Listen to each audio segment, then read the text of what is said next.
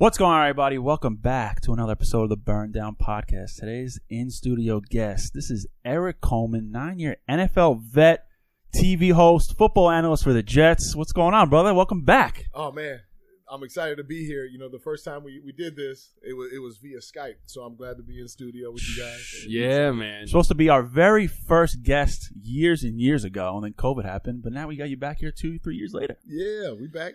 We back, baby. Well, we appreciate you making the, the trip over. I mean, you're somewhat local. You're local. You're right down the block, but uh, depends on you know if, if you're in Florida, if you're in New York, if you're in Florida, if you're in New York, depends. But uh, we appreciate you coming out, and uh, we're excited to you know hear the things that you're doing. You're, I mean, I'm watching you on TV all the time. I'm I was in the golf simulator one time, and I turned my head, and there you were on the TV. I was like, oh, send a little video. Hey, Erik, what's going on? Erik Coleman, baby. Yeah, man, trying to stay busy. I, I got I got three kids. So I gotta keep hustling. That's, I hear that's you. for sure. Okay. Actually, I don't hear. I don't have kids, but I hear that. You know, you gotta keep. I hustling. respect it. We I respect, it. I respect it. Not it. yet.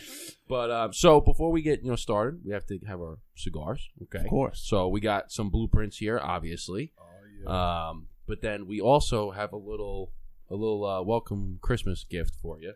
For being on the pod, Uh-oh. Podcast here, so you know, so we know Oh, you're, you know, man. you're a whiskey guy, so we had to, you know, bless you with something. oh, thank you. Can I open it now? Of Yes, course. you can. Oh, thank you. You want to get the on-camera reaction. That's what it's all No. about. Appreciate that. we know you're a whiskey guy. So hopefully you Ooh, enjoy. I love Angels. So it's our favorite. So Man. There we we're, go. We're in the money you so then. much. You got it, bro. I mean, I, listen, my You got wife my wife taught me my manners, my New York my New York Italian manners. So I can't come to somebody's house That's it, without man. bringing a gift there either. we go, baby. Bada bing, baby. Yeah.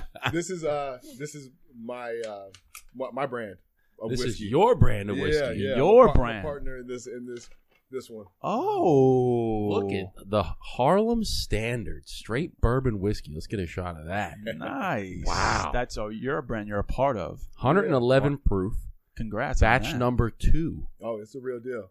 Wow. How long have you been a partner there?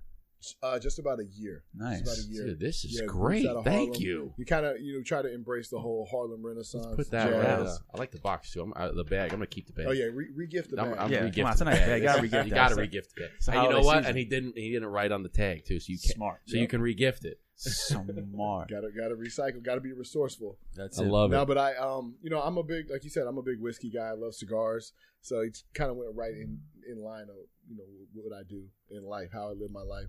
Try to take that time out to to enjoy a smoke, have a nice drink every once in a while. So No uh, you know why not be a part of something that you just like you guys made the cigars. Why not be a part of what you do? You got to man. I mean, and I.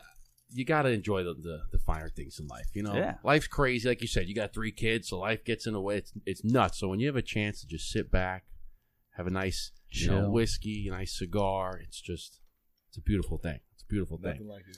So um, so let's get these these cut. Would you like a straight cut, a V cut? How would you? uh Um, I'll do a V cut, please. All right, there you go. Thank you. V cut. I'll You actually just I'll got do- press. Yeah, press this side. Yeah, it's a one single action. There you go. Brand new from the Burn Down Podcast. Love it. Now, did you smoke cigars when you played in the NFL? Uh, you know, I didn't. I didn't start smoking cigars until probably just after I got done playing. And the way I got into cigars was I had this I had this this friend down in South Florida, and we would train together. And he's like, "Yeah, you know who I met? Um, he got close with Ray Lewis. He's like, Ray Lewis is a good dude. I've actually met Ray. Went and worked out with Ray Lewis. We worked out in his garage. It was it was a pretty cool time. Whoa, all right. It was it was intense. So it That's was the like three old of us. school workouts, man. Oh, it was old school, but it was it was old school, but it was very high class because it was Yeah, I Oh yeah, say, yeah, multi-million yeah, dollar mansion. house. yeah, it was it- like there's like a Bentley. Right, it was in his garage. There's like a Bentley parked right here. Um, we get into his garage and he has his music pumping, and so we're sitting there. The music's going, and we're just getting warmed up. And he looked around. And it was like three of us. He said, "You guys ready?" And I'm like, "Hell yeah, let- let's go. Let's let's get the workout in." And he's like, turn, he cuts off the music. We hold hands and started to pray. Before the shit. And workout. I said, "Oh man, he about to kill me." Yeah, We gotta pray? Yeah, yeah, yeah. yeah. You're yeah. Oh man, How was great that work? workout. How'd you feel after that one? Oh, it was. I survived the workout. He had this this crazy. You didn't series throw up or nothing? I didn't throw up, and he said I was one of the few guys that make it through on the first try. Oh, So I made it through, and after we were done, he was like, you know, let's later on, let's go grab something to eat, have a glass of wine, have a cigar. And I was like, a cigar? I said, you smoke cigars? He goes, yeah, like every night. He's like, it's how I, I calm down. I said, okay, I'll, I'll give it a try. And so we went, had a cigar. Um, it, it was uh, it was some trash. It was like a like a, like a Cuba Cuba or something like a flavored cigar. Just some shit, some, some trash. yeah, my, trash. my mouth tastes like I sucked a muffler the Oh, next day. no. And, uh, but it was cool. It was cool because I, I really enjoyed the time, the piece of it, and uh, and ever since then, I just got into smoking. So Ray cigars. Lewis kind of got you into cigars. Yeah. Damn. All right. Yeah. If there's anyone to get you into cigars, that's a good That's person. true. I want to. Can you raise the, his mic up just a little bit? Yeah. I want to get it more angled towards his. uh Oh, we got to tighten the thing there, just so we can get a little bit better. uh Oh, should I loosen it or should I tighten it? I'll do this too. Oh, thank you. There we go. That's a little bit better.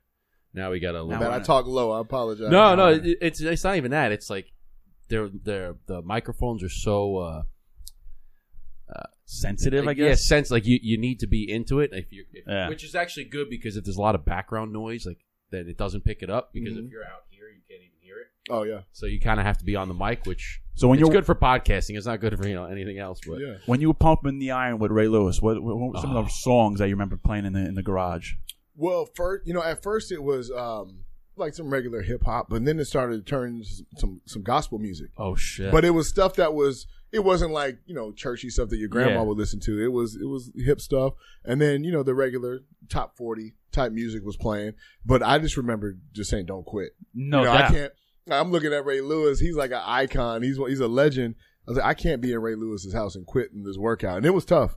It was tough, and I still, do, you know, sometimes w- w- when I've gone a long time without working out to get back in shape, I'll go do that workout. It was, it was one I'll never forget. oh it's got i mean if you if you hold hands and pray before the workout like it's going down. yeah Yeah, it's it is going You know, down. you know it Now I stick to the, the straight up hip hop rap, 2000s, 90s. You got Waka Flocka in there, Tupac, Biggie, dude a mixture. I, Young stay, Jeezy. I, got I, I literally have like a 90s and early 2000s mix. Oh. That's all I really listen to. I even got my daughter listening to it because she listens to all this all this new stuff. Oh. I said, Oh, baby, hell. you got to listen to this one. Yeah. Yeah, so you she gotta created get- her own mixes and now she likes it. So, You know, it's cool because it's, it's different. I listen to different types of music depending on what the workout is. You know, like if I'm lifting heavy, then Mhm. I, I need like I need metal Oh, or some hard rock. I'll listen to, like Van Halen or just some like real heavy, some like Korn or something, just that's gonna really charge you up.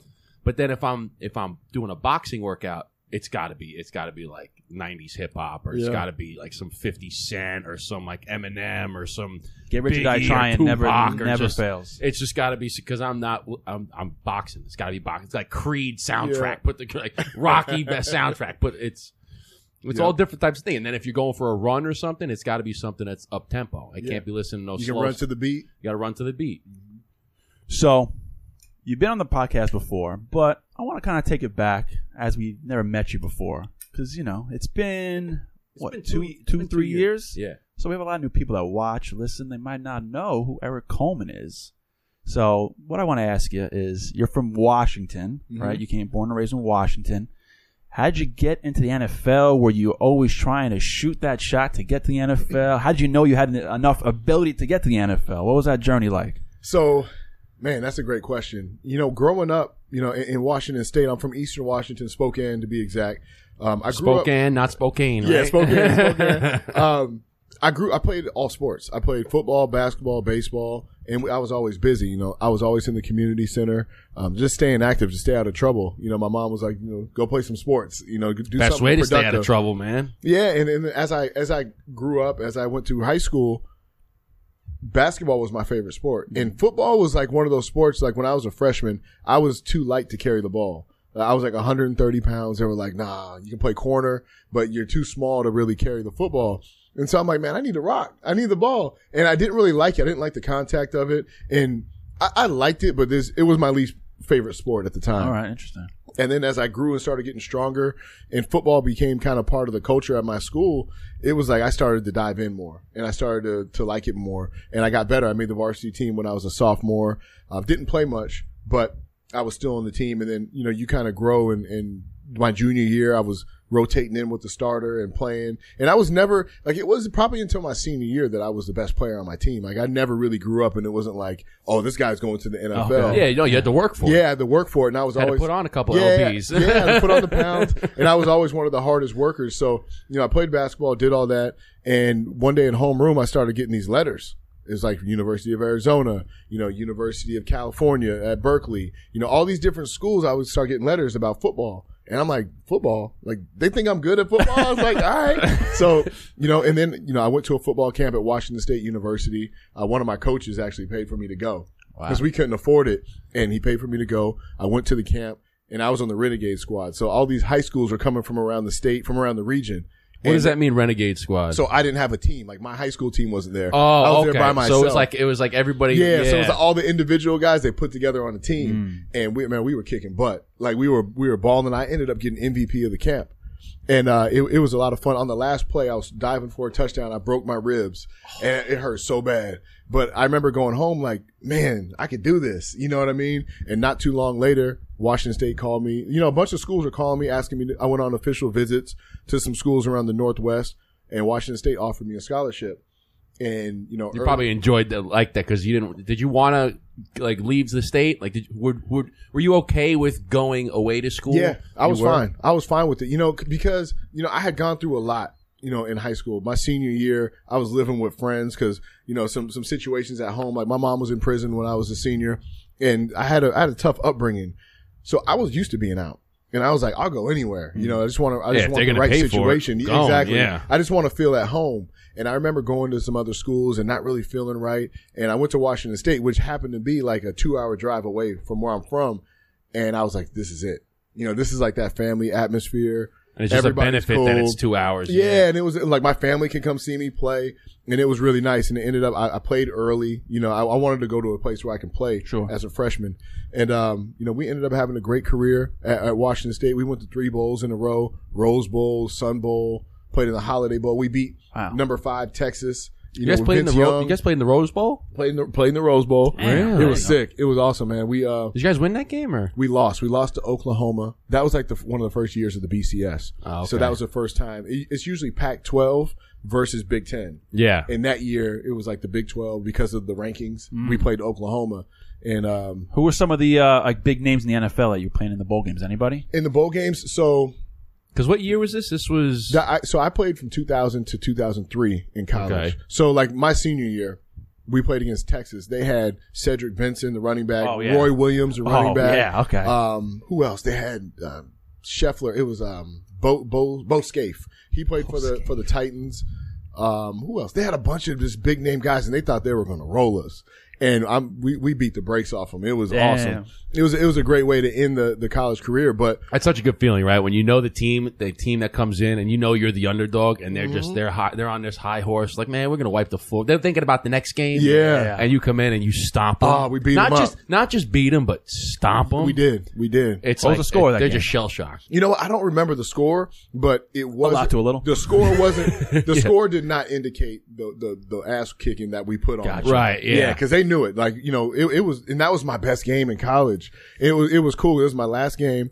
I had like a block punt, a sack, I forced a fumble. Wow. um, it, I was all Just over balling, the place. just it balling just out. balling out. I swear, I got drafted from that game. Just balling out. Yeah, yeah, it was it was cool. But um, before that, before we went to that game, I had got a letter, and it was invite me to the NFL Combine, which is the top 300 players in the country. And I was like, damn, I'm one of the top 300 players because I never really saw myself as that, Sure. you know. And then um, Yeah, you like basketball. You're this whole time. You're like, this is my second sport. I don't even want to play this sport. Yeah, but- Well, he also comes off as a very humbled guy, so he doesn't Yeah, come off as that braggadocious, you know. Yeah, and then also- ego. so- no, that was the other team. They- Yeah, that- that was Texas. no, but you know, um, even just to rewind back, one of my, a couple of my friends, my sophomore year, Lamont Thompson, he got drafted in the second round, and Lamont was like, he's still the Pac-12 all-time leader in interceptions. He was a great player, but he was drafted, and I was like, man, he's good, but he's not that much better than me. Where I like, I could, I could Yeah. do this.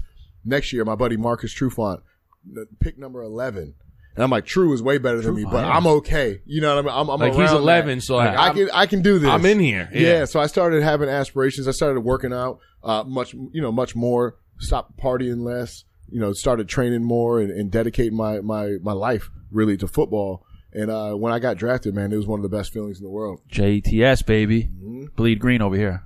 Still, Jets, Jets, still. Jets, baby. with the with, Unfortunate, yeah, unfortunate season for the Jets, but you know, it's you know it's usually the unfortunate. Uh, we just we, we call it a building season. Okay, call it a building. Oh man. season. we've been building for a long time. Yeah, I know. 1969 was the last time you guys, you know, Man. but but it's uh, but aside from the Jet, I mean, Jets, Falcons, Mm-hmm. Lions. Okay, so you kind of have three teams you can Little root for. plethora. Here, you know, the Yeah. Lions are doing pretty well this year, aren't they? Lions They're- are balling out. They're Dan like- Campbell Yeah. has done a great job changing the culture. They- what- what's their Yeah. record now? They're like uh, I think they're ten and four. ten and four. Yeah. so they're in the playoffs. Jared Goff, baby, kicking ass. Yeah, Yep. man. I kind of felt like they sent him away to kind of like get like into the wasteland over there, and I'm like, I bet Jared his, I Goff They is bet, used to good. tell me that's I where bet his career go- over touchdowns every every game.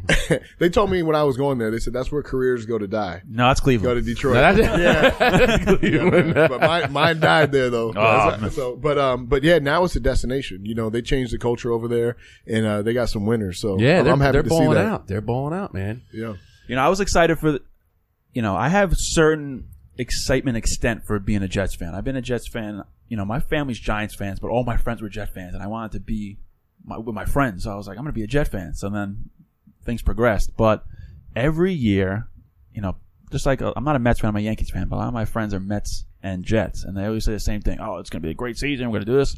And I'm like, let's just wait till things happen. They 'cause just you they never got know. so unlucky though, And They it was just so, got you know- three snaps, man. Like Hate to say it, but it's that very hurt. that's That it's hurt. very jet like, and it hurt so That much. hurts, man. I That couldn't hurts. actually believe it. I was actually, and they're like, good team. this They got is- they got players.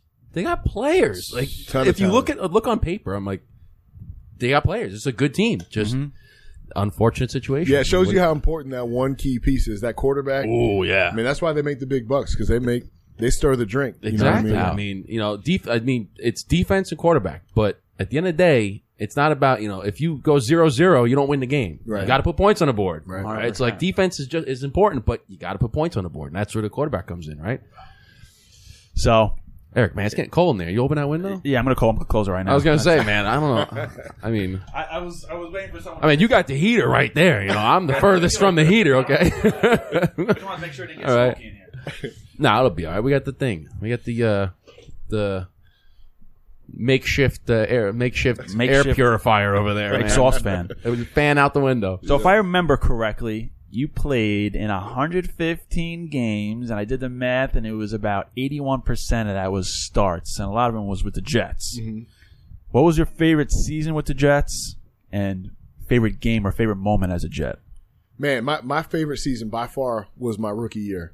Because you guys went like 10 and 5 or something Yeah, like that. we were right? good, man. It was um, Herm Edwards, baby. Yeah, The Herm Edwards. I was drafted, you know, in the fifth round. I came into camp, you know, excited, you just just excited for an opportunity. And on the second day of camp, uh, Jon McGraw, who was the starting corner, uh, starting safety, he had a calf strain. Uh-oh. And I'm like, oh, McGraw went down. You know, Here's- I'm like, here's the Brady I'm moment, like, right? third, no, I'm like third string though. I'm, you know, I'm a rookie. I'm, I'm third string. And during practice, my coach is like, Coleman, get in there. And I was looking around like, who? Me? me, okay. Where's my helmet? So I run in. yes, I run into practice, and then it was crazy. We break the huddle. I, I'll never forget this. We break the huddle, and we're playing against the first team, and so the huddle breaks. Boom. Wayne Chrebet over here, um, Anthony Becht over here, Curtis Martin over here, um, Santana Moss. They broke the huddle. Chad Pennington run it. They go "Br- the shift. They shift, and I was just sitting there. I'm the I'm the quarterback. I got to make the adjustments when Yeah. they shi when they change. I got to tell the defense what we're doing, and so I just I was it was so fast. And I was like, holy shit, like, what do I do? And my coach stopped the practice and he was like, he's like, two six. I don't care what you say. You got to say something. You could be loud and wrong, but you just got to say something. like, we got to figure it out. better than and I was like, better than silent and right. yeah. You know? and so, so I, you know, after that, I was like, okay, I, I got to get my stuff together. And now I just started talking. You know, I started talking and I'm yelling at guys who are 10 year veterans, getting them lined up, telling them they're wrong. And it was a, it was a really cool experience because that team had all those great players. Um, you know, I, a lot of Hall of Famers. You know, Yeah. Kevin Mawae, Curtis Martin. Uh, you talk about the greats and, and Wayne Chrebet. John Abraham was on that team. Um, after every practice, not like usually after like a Thursday practice, they would all like a lot of the guys would be like, "Hey, Rook, come." They would grab me. We would go to Houston's over at Roosevelt Field. They had a Houston's restaurant, and we would sit there at the bar, and it would be like Shaun Ellis, like all these legends, right? Yeah. And then me, we were sitting around the bar. We would have a couple of drinks, and we would have dinner. Just and they would just be talking, telling stories about their experiences in the NFL. You know, you know, what happened with this girl, what happened with this financial. So I'm learning, I'm just soaking up all this knowledge from these guys. And it was like the best experience. After that, we would go out, hang out, party or something. But just the camaraderie on Oh, that yeah. team, it was like, I don't care if you're a rookie or a 10 year vet, you're a part of this team. Yep. And it was like a, a, it was a true family. And, you know, we had a lot of success playing. You know, we went to the playoffs, won a, um, we won the wild card game against the Chargers. Then we lost in Pittsburgh Mm. in, in overtime. But that was the best experience I had. That was like one of my best memories playing football. And, um, and just, and just to kind of cap off the, my, my favorite time of that year, Yeah. it had to be like, I've told the story before, but week one, week one was sick. It was playing, we were playing at MetLife, played against the Cincinnati Bengals. And it was like, it was Carson Palmer at quarterback, TJ Houshmandzadeh, Chad Johnson, Warrick, um, Peter Warrick, who was a guy who I grew up watching at Florida State. And I remember just being out in the field and they, they did the national anthem and the Jets flew over the stadium. And I remember like crying. And like, I'm not like, it. I'm not, listen, since I had my kids, I, I became emotional, but I wasn't that emotional yeah, dude. yeah. But during the anthem, I was just sitting there thinking about where I'd come from in life and where I was. And I'm like looking around and just, I couldn't stop crying. It was just like the Imagine. tears It came just- down. it's a flood of emotions. Mm. It's a flood of emotions, man. It, it was a, it was amazing. And then, you know, the game starts. Did like your whole like like past of your life like flash back it flashed and uh, you know right. like, it was like as the here now. anthem was going, I'm thinking about this, the, these trials and tribulations. Yeah. You know, me working out by, on my like I used to live across the street from a middle school. I'll go to the middle school and just run around the field and just visualize me playing in the game and me doing push-ups, all the extra work, running the stadium stairs, like doing all that stuff. It was like a movie. You know how like the Rocky, yeah. like, Yeah, yeah. Rocky they, like go back to, it was like a montage going through my head and then it just started to flood. Wow. And um, and then I, I got myself calmed down. We, you know, started playing the game, and I'm out there covering guys. And I'm like, man, this guy's quick, but he's not that much quicker than me. Yeah, like, I'm, like, I'm okay. Like, I'm all right out I here. got him. I can handle myself. And you know, we get through the game, and there's, I think we're up by two scores. Four minutes left in the game. We're um, we're on that defense at about the 50 yard line. I'm covering Chad Johnson in the slot me Ocho? and him man to man. And I'm like, all right, cool. They snap the ball. I backpedal. He starts running. I turn, I turn, I turn and run. I look back. The quarterback's cocking back. I'm like, oh shit, here we go. Yeah, you know what I mean? The yeah, ball's in the air. I'm running the balls in the air. I'm tracking it. I'm like, I got this. I got this. And all of a sudden, there's this flash comes right in front of me. Touchdown. Catch, Chad Johnson ca- catches the touchdown on me, and I was like, "Oh, man. Like my heart was just like, Because you thought you're like, I played this right. yeah, I got him. did everything I got right. him. I'm like, yeah, he gets paid too. Did it go right over you or was the, it was like he cut in front of me. He like he Ah. cut right behind me, and so my head was down. They did the extra point. I'm like jogging back to the to the sideline, and I'm looking at seventy five thousand people. I'm like, man, And they were playing it on the jumbotron Yeah. over and over and over again. You're like, Yeah, and I'm like, man, everybody here hates me. Like, damn. And my, like, I'm like, my teammates are probably disappointed in me, and I'm running to the sideline, and I remember Shaun Ellis. He grabbed me and he's like, "Hey, Rook," he said, "This isn't gonna be the last time you get beat for a touchdown. This is the NFL. Like, pick you your got head a up. long Yeah. yeah, we got you got a lot more to go. That's good He's advice like, though. Yeah, pick your head up. Let's go. And uh, you know, a couple of my teammates grabbed me, and you know, offense went. We came back on the field. Now we're up by one touchdown, and there's two minutes left. So now we're out there. We're battling. It's third, and, like third and five or six, and we go. We call this coverage, and I'm man to man with Chad Johnson in the slot again. again. And I look. I remember looking around the field. Was he yapping? Was he was it was that the no, he didn't really talk. He didn't He say didn't- much? He talks a lot, like you know, you think so, but he doesn't say nothing. Nah. He talks more when he scores the end zone. Yeah, he scores the touchdown. celebrates yeah, and yeah. does all that stuff. And um, but I'm looking around the field and I see like like Donnie Abraham, Ray Mickens. Mm-hmm. I, I'm looking at the guys around me. I'm like, they're definitely coming to me. They're like, Yeah. who are they going to go to? Him, him, or the rookie who No, just got go- beat for a touchdown? go right back. Yeah, they're They go- coming right back to me. I'm like, all right, let's do this. And so I get down in my stance, I backpedal. He breaks on like a corner route. I break with him. I look back. Yep, the ball's in the air. I jumped in front of that thing. You got an Came interception. down with it, baby. Oh man, You're like, yeah. it was you got cool. me once. You ain't Yeah. getting me twice, I, I had the weakest run back ever, but I got matter. tackled and then Sealed the game, basically. Yeah, I sealed the game with that one, and I used to do these dances. I, I was like the happiest dude at practice. Like I was just so happy to be in the NFL. Yeah. And I remember um, some of the veterans were like, "Do your dance, do your dance. like this is the time to do it. Like celebrate. You worked hard for this." And so I did my little dance, and it ran off the field, and we won the game. It was it was cool. That's amazing. That's See, amazing. uh, it- it's it's it's you're almost glad that they went back to you, right? Mm-hmm.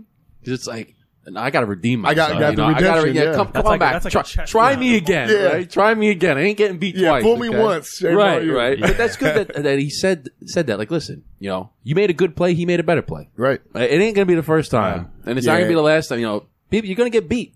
You Yeah, know, they shit get paid happens. just like we do. listen, You No doubt. they're gonna hit you with a good move, or like you think you got him, and he might step in front. But there's gonna be other times when he thinks he's got you, Yeah. and you jump in front of him. So Yeah, and it kind of like that one's like a microcosm of life. Like there's like a lot of ebbs and flows, and mm. you know your coaches always tell you don't get too high and don't get too low. You know, just try to stay the, at that even at that even keel. Don't get too high. Don't celebrate too much. Don't mm-hmm. beat yourself up. Sure. You know, because it's going to come back around. So that that would kind of set the tone for me. There's no losses. There's just lessons. You know what I Exactly, mean? You got to just learn from it and keep going. Hundred percent. I mean, like you said, you know, you're sitting out on the sideline waiting for the game to start, and your whole life is flashing by you up to this moment. You're like, Yep. yeah, damn. So is like- that that was so that was your favorite favorite play, favorite moment? Yeah, that was really cool. That was um that was just a, a really good, good time. The next week, so like that was week one. I got a pick. Week two, we played Drew Brees with the uh, San Diego Chargers. I intercepted him down there. Wow. that was cool. So back So to now back you say I intercepted the whole, Hall Yeah. of Famer. You know, he's, that's, he's a Hall of Famer. yeah, so for I, sure. and I got him with the Chargers and with the Saints. So that was cool. Damn. Um, It didn't matter what You know- team you're on, man. I got you both times. yeah, and that was that was cool. I got Player of the Month. I got Player of the Month that that month. It was it was a great start to my career. Do you have all of these memories up in your house, like pictures of them? You know, I used to be really bad. Like my wife got mad at me. She's like, "Where's all your like your stuff?" I'm like, "I don't care. Like I didn't really Yeah. care about it." Yeah. And she's like, "What about your kids?" And so then I started collecting my stuff. But actually, that Rookie of the Month um, certificate, one of my coaches, one of my former coaches, reached out to me randomly on Facebook. I hadn't heard from him in years. He was like, "E Cole, um, what's your address? I got something for you." And so I sent him my address, and he sent me. It was framed, Wow. my rookie of the month, and I was like, "Man, you had this the whole time. I didn't even, you didn't even give it to me." But he was my coach, so he felt like he earned it. So it was cool. But it was really nice of him to send that to me. Yeah, so tell doubt. so so tell us about the last game that you played. Do you remember the very last time that you walked off the field? Um, Were you as emotional the last time you walked off the field? I didn't know it was my last time. That and that's that's what's so that's what's so tough about playing in the NFL is very seldom do guys get to leave on their own terms. So like, there's only a couple guys that get to just retire. Like, you know what? I'm done. I've, I've had enough. I'm at a new stage in my life. I was playing in Detroit, and I remember, I remember we weren't making the playoffs that year, and I'm a nine year veteran. I'm making a, you know a lot of money, and thinking like, man, this is probably wrapping up because the coaches started being harder on me. They started like critiquing me a lot more. And it's coming up on the. I mean, the average NFL player is somewhere like what five between five and ten years. Three. right? three years, Three years. three years. Okay, so, And you so- knew, so you're like, I'm, I've already milked. Can I- you know? Yeah, and so like Yeah. I, I, I we ahead. played a game against Minnesota, and I made a you know I made a mistake or whatever, but no big deal. And I remember I was like sitting at home. I was in Detroit, and I was sitting in my my apartment, and it was a day off, and my coach called me, and they were like, "Can you come to the facility and bring your playbook?" And I was like, "Am I getting cut? Like I never got cut oh, before. Like this is crazy." And I went to the I went to the facility, and I had my own parking spot because I was like one of the leaders on the team. I had my own parking spot. I get to my parking spot and two security guards meet me at my car. And I'm like, I need security? And so they met, they, they met me at my car, walked me into the facility. It took me up to the head coach's office or to the general manager. And he's like, yeah, we're going to release you. You know, we're not going to the Just like playoffs. that, They're like, we brought you here for your playoff experience, you know, your, your experience, but we're not going to the playoffs. Now it's time for us to give some of the younger guys an opportunity. Some of the practice squad guys. We got like three games left in the season. We're going to let you go.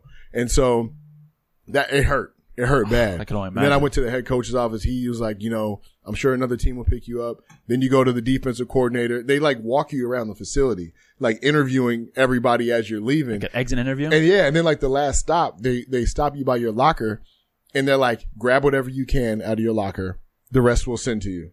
And I'm like, okay, I guess I'll grab like some lotion. Like I don't even know what to grab. Like I'm about to cry. I'm trying to like keep from crying Yeah, right like a now. big And you told me to grab moment. some stuff. And so you know, I grabbed whatever I grabbed, and then I left, and I um I packed my stuff up in Michigan. I drove back to Long Island because we had just built a house here.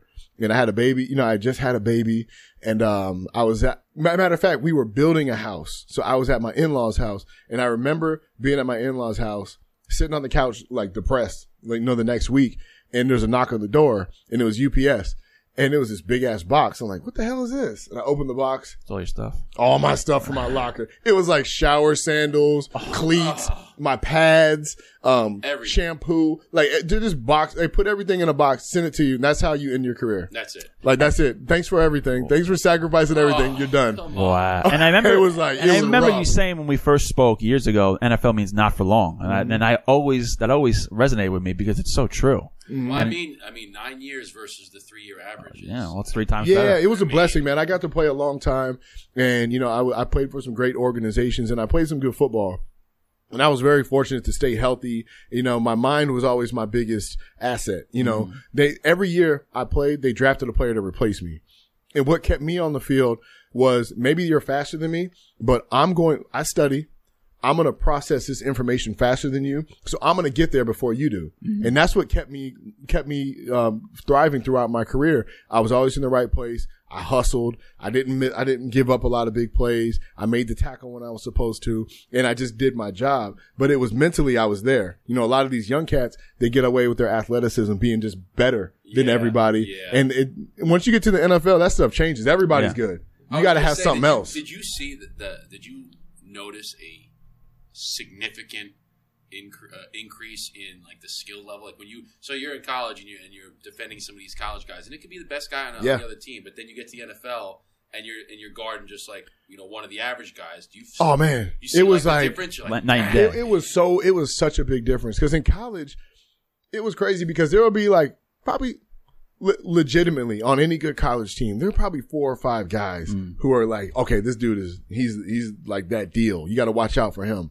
but when you get to training camp when you get to the NFL you may not even know who this person is, but he is the truth where he came from. He was the best in his conference. He wasn't just the best on his team. He was like all conference, probably all He was a somebody. Just because he went to Southern, you know, Methodist University doesn't mean that he, he can't play ball. So you line up against somebody, it's, it's automatic respect. You know what I mean? So there's a big difference in that. And then the other difference was the playbook size and the, the, the amount of knowledge that you had to have of the game. You know, you get to the NFL and back then we had, you know, when I first got in, we had these binders and it was a binder about this thick and it was all the plays, all the adjustments, you know, all the checks and everything. You just had, I had to know that. How do you, You what I study mean? for that? Because I've always wanted, like, you know, and especially quarterbacks. I mean, they probably playbook probably twice the size. But how do you prepare? How do you study to remember all that? Well, you, on, on initial install, on on the initial install, they give you like, let's say the first defense we put in was like under 63 sky,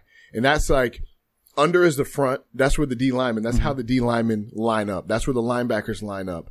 Um, 63 is the coverage. So if it's a balanced formation, then we're playing cover six. That means it's cover four on one side and cover two on the backside. And so now you look at that, you look at it, you, you look at that based on a normal I formation. Now let's move the receiver over here to make a slot. How can that change? So the second number in that six kicks in when it's a slot. So now you're playing three. In the 63 sky, the corners come over so it looks like man, but you're playing three. Wow. And then so, and then uh, like you look at what are the other adjustments? How can this change? And so now the other way that this can change is if they come out in two tight end situation, um, you know, two, uh, it's called 12, 12 personnel and they come out in a base like ace formation where there's a tight end on each side, a receiver on each side. If they come in that, we got to check to cover four. We got to get out of the cover six because it's balanced. Then if they do a bunch, so you look at everything, you look at each coverage and you look at how is this going to change? And so that's what I'm doing when I break the huddle. So like the, the, the guy gets tackled, right? Now the first thing I do is I'm looking at who's coming in and who's coming out. So Right, if there's right. a, if the fullback runs off the field and the receiver comes in, we got to change the personnel. So I'm looking, I'm like 11 personnel. So we got to get nickel in. Mm-hmm. We got to take out a linebacker, bring in a bring in a corner. And so I got to yell nickel. I got to yell the down and distance. Now the linebacker, he yells the coverage. He, he tells everybody what coverage we're playing. And so the first thing that happens when we break that huddle, I never take my eyes off the huddle. I'm looking at, I'm looking at the formation because I have to be the mouthpiece now. Right. So I'm the, I'm the deepest guy. So now they come out in this formation. I'm like, watch this, alert this, alert that, check this. And I have to, and when you're playing at MetLife Stadium and when you're good You and when you're rocking, oh, you can't, we could be this close and you can't hear you anybody. screaming. So we got to come up with hand signals. We got, I'm jumping around. I'm slapping, guys. I'm like running around the field, literally slapping guys, trying to get their attention because you get locked in. And I have to tell them we have to check this formation because if one guy's playing cover two and the rest of us are playing cover four, Oh, it's yeah. a damn touchdown. Oh yeah. Yeah, And that's why I get back to my coach saying, if we're all right, uh, he said we could be all wrong, but we'll be all right. Yeah. You know what I mean? Yeah, so like, exactly. we all had to be on the same page. So, so me, it's a constant thinking man's game. How is this going to change? Wow. What can they do to change this? So I'm, so I can't be the guy who's like, ah, I can't be like all Yeah. pumped up because I got to be cerebral. And then, and then after all that, I got to come downhill and blow somebody up. So it's, And, this, and, and, and, and Yeah. to put this in perspective, this is all going on in a matter of like five seconds. Mm-hmm. Yeah. like this, because think, imagine a huddle, right? They break out. You're like, all right, well, if I can see, you know, if I see two guys going this way, two guys going that way, all right, there's going to be balance. But if I see three on one side, they're oval, and it's all happening in five seconds. Yeah. and you got to and you got to recognize it and scream out. yeah. And then And another then you thing. got somebody in motion, and now shit. Now it's like, Yeah, and, and the thing that you have to add in is what did I watch on film? What are their tendencies? So what do they like to do? It's third down and six. What do they like to do? They're, they're in a balanced Yeah. formation. They motion over. Okay, number two and number three are close. It's third and five. Oh, they like running this. They like they like running the ram Yeah. route. So, and I'm yelling out ram, ram, ram. And so maybe that gives me a little inkling to I can go jump that route, go make a play, go knock it down, go mm. make the tackle, make an interception. You know what I mean? So you have to constantly be under, have an understanding of how do they attack you. So that's why we do all the scouting reports of their last four games. You self scout. You try to find tendencies. You're always looking for a different edge to, to beat your opponent to, to find out how Yeah. to get there before they do. So what was what was the? Uh, I guess it's like a two two parter, but what was the hardest um, offense that you played against? The hardest offense to, to really get a handle on, and then the second part being who's the hardest player to guard? That's, that's, that's a great Yeah, question. I was gonna say who was the most annoying quarterback to play against. yeah. So, okay. So, That's what I was Or like, thinking. I was can the answer- guy, who was the guy that you know? Like obviously you can say okay, there's you know Chad Ochocinco or Peyton like Manning. Mega, you know Megatron. Like all these guys are you know they're Hall of Fame receivers and obviously be difficult. But who was the guy that, like you you give him respect, but you kind of didn't. You're like, man, this guy's fucking tough. Man. I can't figure this guy out. yes. Okay. So the toughest team to prepare for, and I hate to say it, was New England. Yeah, I can. And the reason why New England was tough was because, like, okay, so when you play Buffalo, you know what kind of offense Buffalo has. They're going to run a single back. They're going to they they run their offense. Yeah. But when you play The New England, true that they've been doing for years. yeah, so like New England, they're so well versed that they ha- their offense varies every week. Like you play tight end, you play running back. All right, this week we're running. You're running all his routes.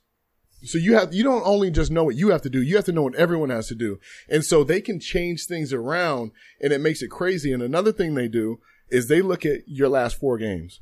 They look at what beat you and they install what another team did to beat you to make sure that you got it fixed.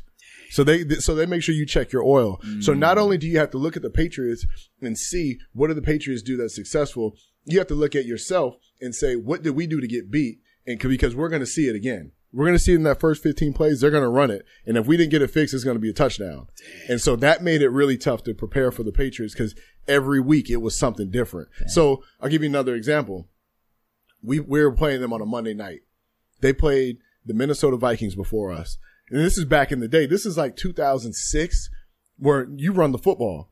They threw the ball 52 times. They were in spread formation. They threw the ball 52 times and that was unheard of for the Patriots. Wow. So the whole week we, we, act, we're deactivating defensive linemen. We're activating defensive backs because it's about to be a track meet. We're running all over the field. Yeah. So we, there's linebackers that aren't active because you have to adjust to the personnel.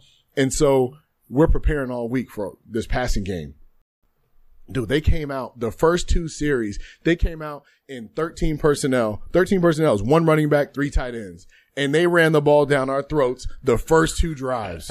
Uh, just Was that like Corey at Dillon back will. then? you're- Was that Corey you're Dillon? prepared. Corey Dillon, for- Kevin yeah. Faulk. Yeah, yeah, Kevin yeah. Faulk. Oh man, So it here was. you are thinking they're going to run the ball. They're going to throw the ball left and right, and now they said, "Nah, fuck." Corey Dillon was a ran- monster. ran the They didn't throw the they didn't throw the ball until the second quarter. It was just and, and we were looking around like, yo, what are we doing? And we had the, we were trying to make adjustments, but you know, some of our D our D tackles, some of the fat guys, they're in sweats.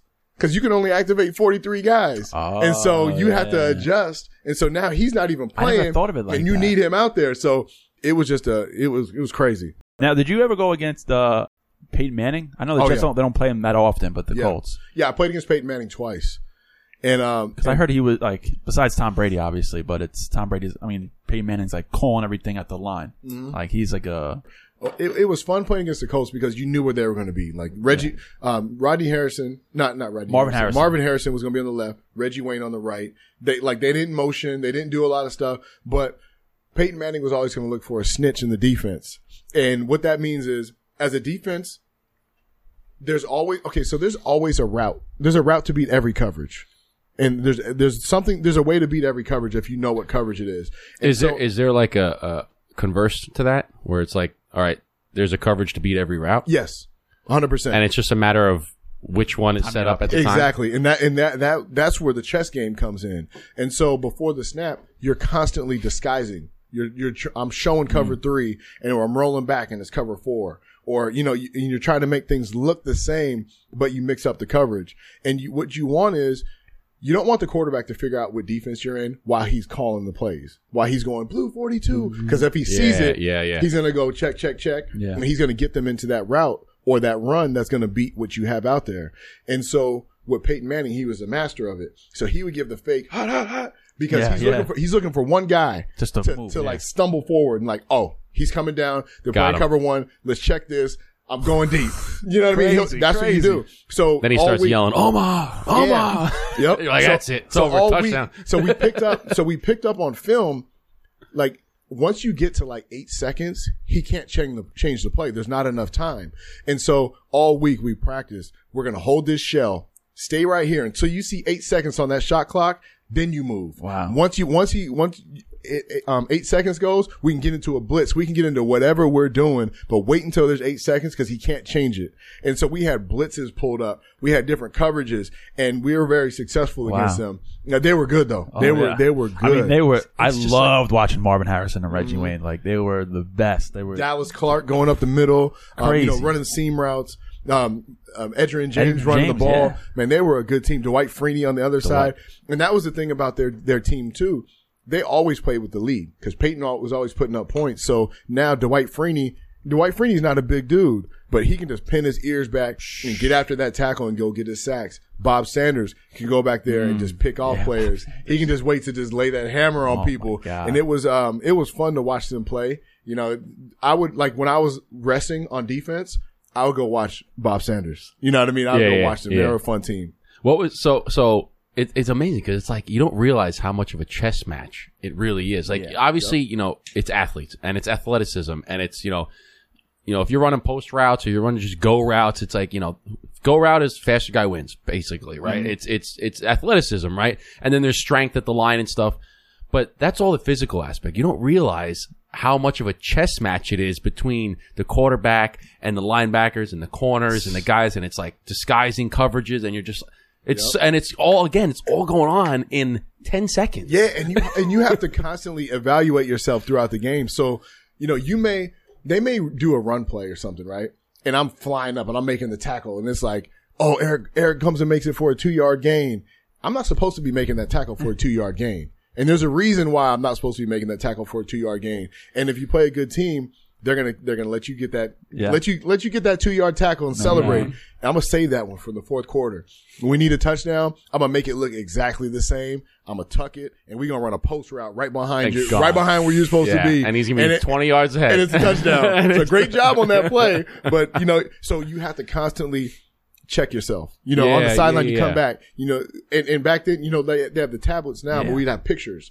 One pre-snap and one like a couple seconds into the play, and your Oh, coach yeah, would be I totally like, forgot about it. So it's Yeah. like now you're doing you're not doing it on tablets where you can just have instant replay. Yeah, now you have the tablets. You're doing it now on they pictures. had like literally pictures. There's like a guy in the back behind the bench giving you pictures, and coaches Oh, like, "E, alive. you're Yeah, too wow. close. You need to back up." You know what I mean? That's not your play to make. It was a great play, but that's not your play. Hmm. You know what I mean? Wow. And so it, it was, that it's makes cool. it that makes it totally And that's why different. it's mind-boggling Yeah. to me that Johnny Football never watched film and didn't didn't read the playbook or nothing. Dude, I don't know. Well, you that's why he gotta, wasn't successful. You gotta watch you know? film, dude. You gotta. I mean, watch. we watched. I watched film at a D three college basketball. We would I, mean, watch I watch film. football. How are you not watching in high school? I mean, I watched football in high school. I watch, dude. I watch film, and I don't even play professionally. I'm just watching film just to watch film, right? Like you'll be watching. A, you know, I was a basketball player, so I'll be watching basketball. Be like, man, like I want to. How how is he so open in the corner? Like every time you watch him, like man, they're doing this. They're setting a, they're setting a double screen. He's coming through the baseline. He's coming up, and then they're setting a third screen, and then there's a fourth screen. It's like mm-hmm. by the time he gets to the ball, they, nobody has any clue. And I- I'm watching this. I'm like, why am I watching this? Oh well, you know, it's, I, I gotta. know why. Yeah, I You want to wanna know why. I was like, I want to know how is he like? Why is Exactly. he open every time? You can't figure this out. I was uh, a junior in high school playing football, and we were watching film. And this is one of the most hilarious. Uh, at the time, it wasn't hilarious, but looking back and talking about it. But one of the seniors was a linebacker, and he got beat on a play. So we're watching this play, and no one really re- like realizing it. it's just a running back going past the linebacker, and the linebacker just kind of just if uh, if I'm if linebacker's running past the linebacker, the linebacker's stopping and turning back. When you watch it really fast, you don't really see it. But then our coach replayed it, replayed it, and we're like, "What are you doing?" And he's like, "I'm not going to call him out, but his name was actually Eric." He's like, "Eric, what are you doing here?" And he does it in slow motion. He drops his mouthpiece mid play. He stops chasing the running back and to pick up his mouthpiece, and he was getting ripped on. Oh my god! He's like, "The fuck are you doing? Yeah. picking up your motherfucking Oh, mouthpiece and the fucking." He's like, "Ugh." I was like, "Thank God that's not me." Yep. I played strong safety, so Hey, but you learned from that. oh fuck, You learned yeah. from his mistake. Or even when you, no one, no one wore cup. No, for some reason, kids weren't wear cups Yeah. in football. One kid popped a nut. oh, You can hear on the sideline. "Ah!" Half the team, bro, went back in and grabbed the cup. Oh, oh man. I, how I don't I don't know. we never How- wore cups though. It's crazy, Half the guys didn't wear anything under their pants. It'd just be butt naked, just put on their pants. Dude, I, crazy. I, I debated whether or not wearing a cup playing basketball because some kid, some kid had had similar. He was coming off of a, he got kneed. He was coming around a pick and got kneed right in the junk, and oh. I had to go, had to go, had to go to the hospital. popped a nut. Got had to get surgery on it. I'm sitting there, so I, I, I actually wore the pads on my on my uh, like you had hip thigh pads. pads, yeah, yeah. I, yeah, it was you know the pad pants or whatever. I had them on the, the quads. You have them on your tailbone for when you take a charge. Man, those that helped. a girdle. That, that helped, man. Right on the tailbone. When you took it, I'd be taking charges left and right. I'm like, you got to take charge, right? That was like a one thing that doesn't show up in the stat book, but coaches love it. Oh, when you love sacrifice the body, Yeah. Or if Um, you die for a loose ball, or you die for a loose ball, yeah. But there'd be there'd be so many times where you see that, like like a perfect example of when you were saying you weren't supposed to get that Mm-hmm. that two yard game, right? And you kind of I have something here. You got a little, you got a little tobacco in the tooth. I couldn't stop looking at it. We get it. Nice, gotta go like this. Just give it a little wipe ski. the bottom. There you go. I got it. I couldn't stop. Look, I, I was look. I'm looking at you, but I'm looking at the piece. Good of thing this is an audio show, right? Yeah, for the Um, most part. No, but like you're not supposed to get the two, and then people celebrate those little things, like, oh yeah, I got, oh yeah, oh yeah, and then next thing you know, later on, bang, right? Yep.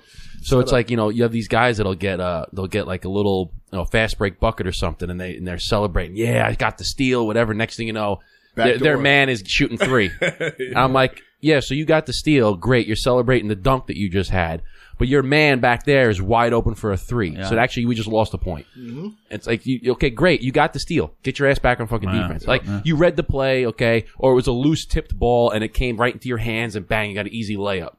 Great. That's not going to happen all the time. Get your ass back on fucking defense. Okay. stop, stop looking at the camera doing some sign that you just got a dunk on TV. That Get was, your ass uh, fucking back. That just happened man. with the Knicks like last year or something. I don't know if it was Julius Randle or somebody, but he was just like they got offense. They're on offense. Defense got the rebound. Now the other team's on offense, and Julius Randle or one of the other Knicks was just walking the whole court, and everyone was freaking out. I don't know if it was Julius Randle or not, but it was everyone was up You in know, arms. It actually, it's I'm a like, shame how do you because how do you not think about your team? Like you're just like fuck it. Yep. I'm, I'm doing my it own happens thing. a lot in the NBA. Honestly, the defense. I mean, look at the scores now. You know, go back into like the '80s and the '90s and the Jordan era.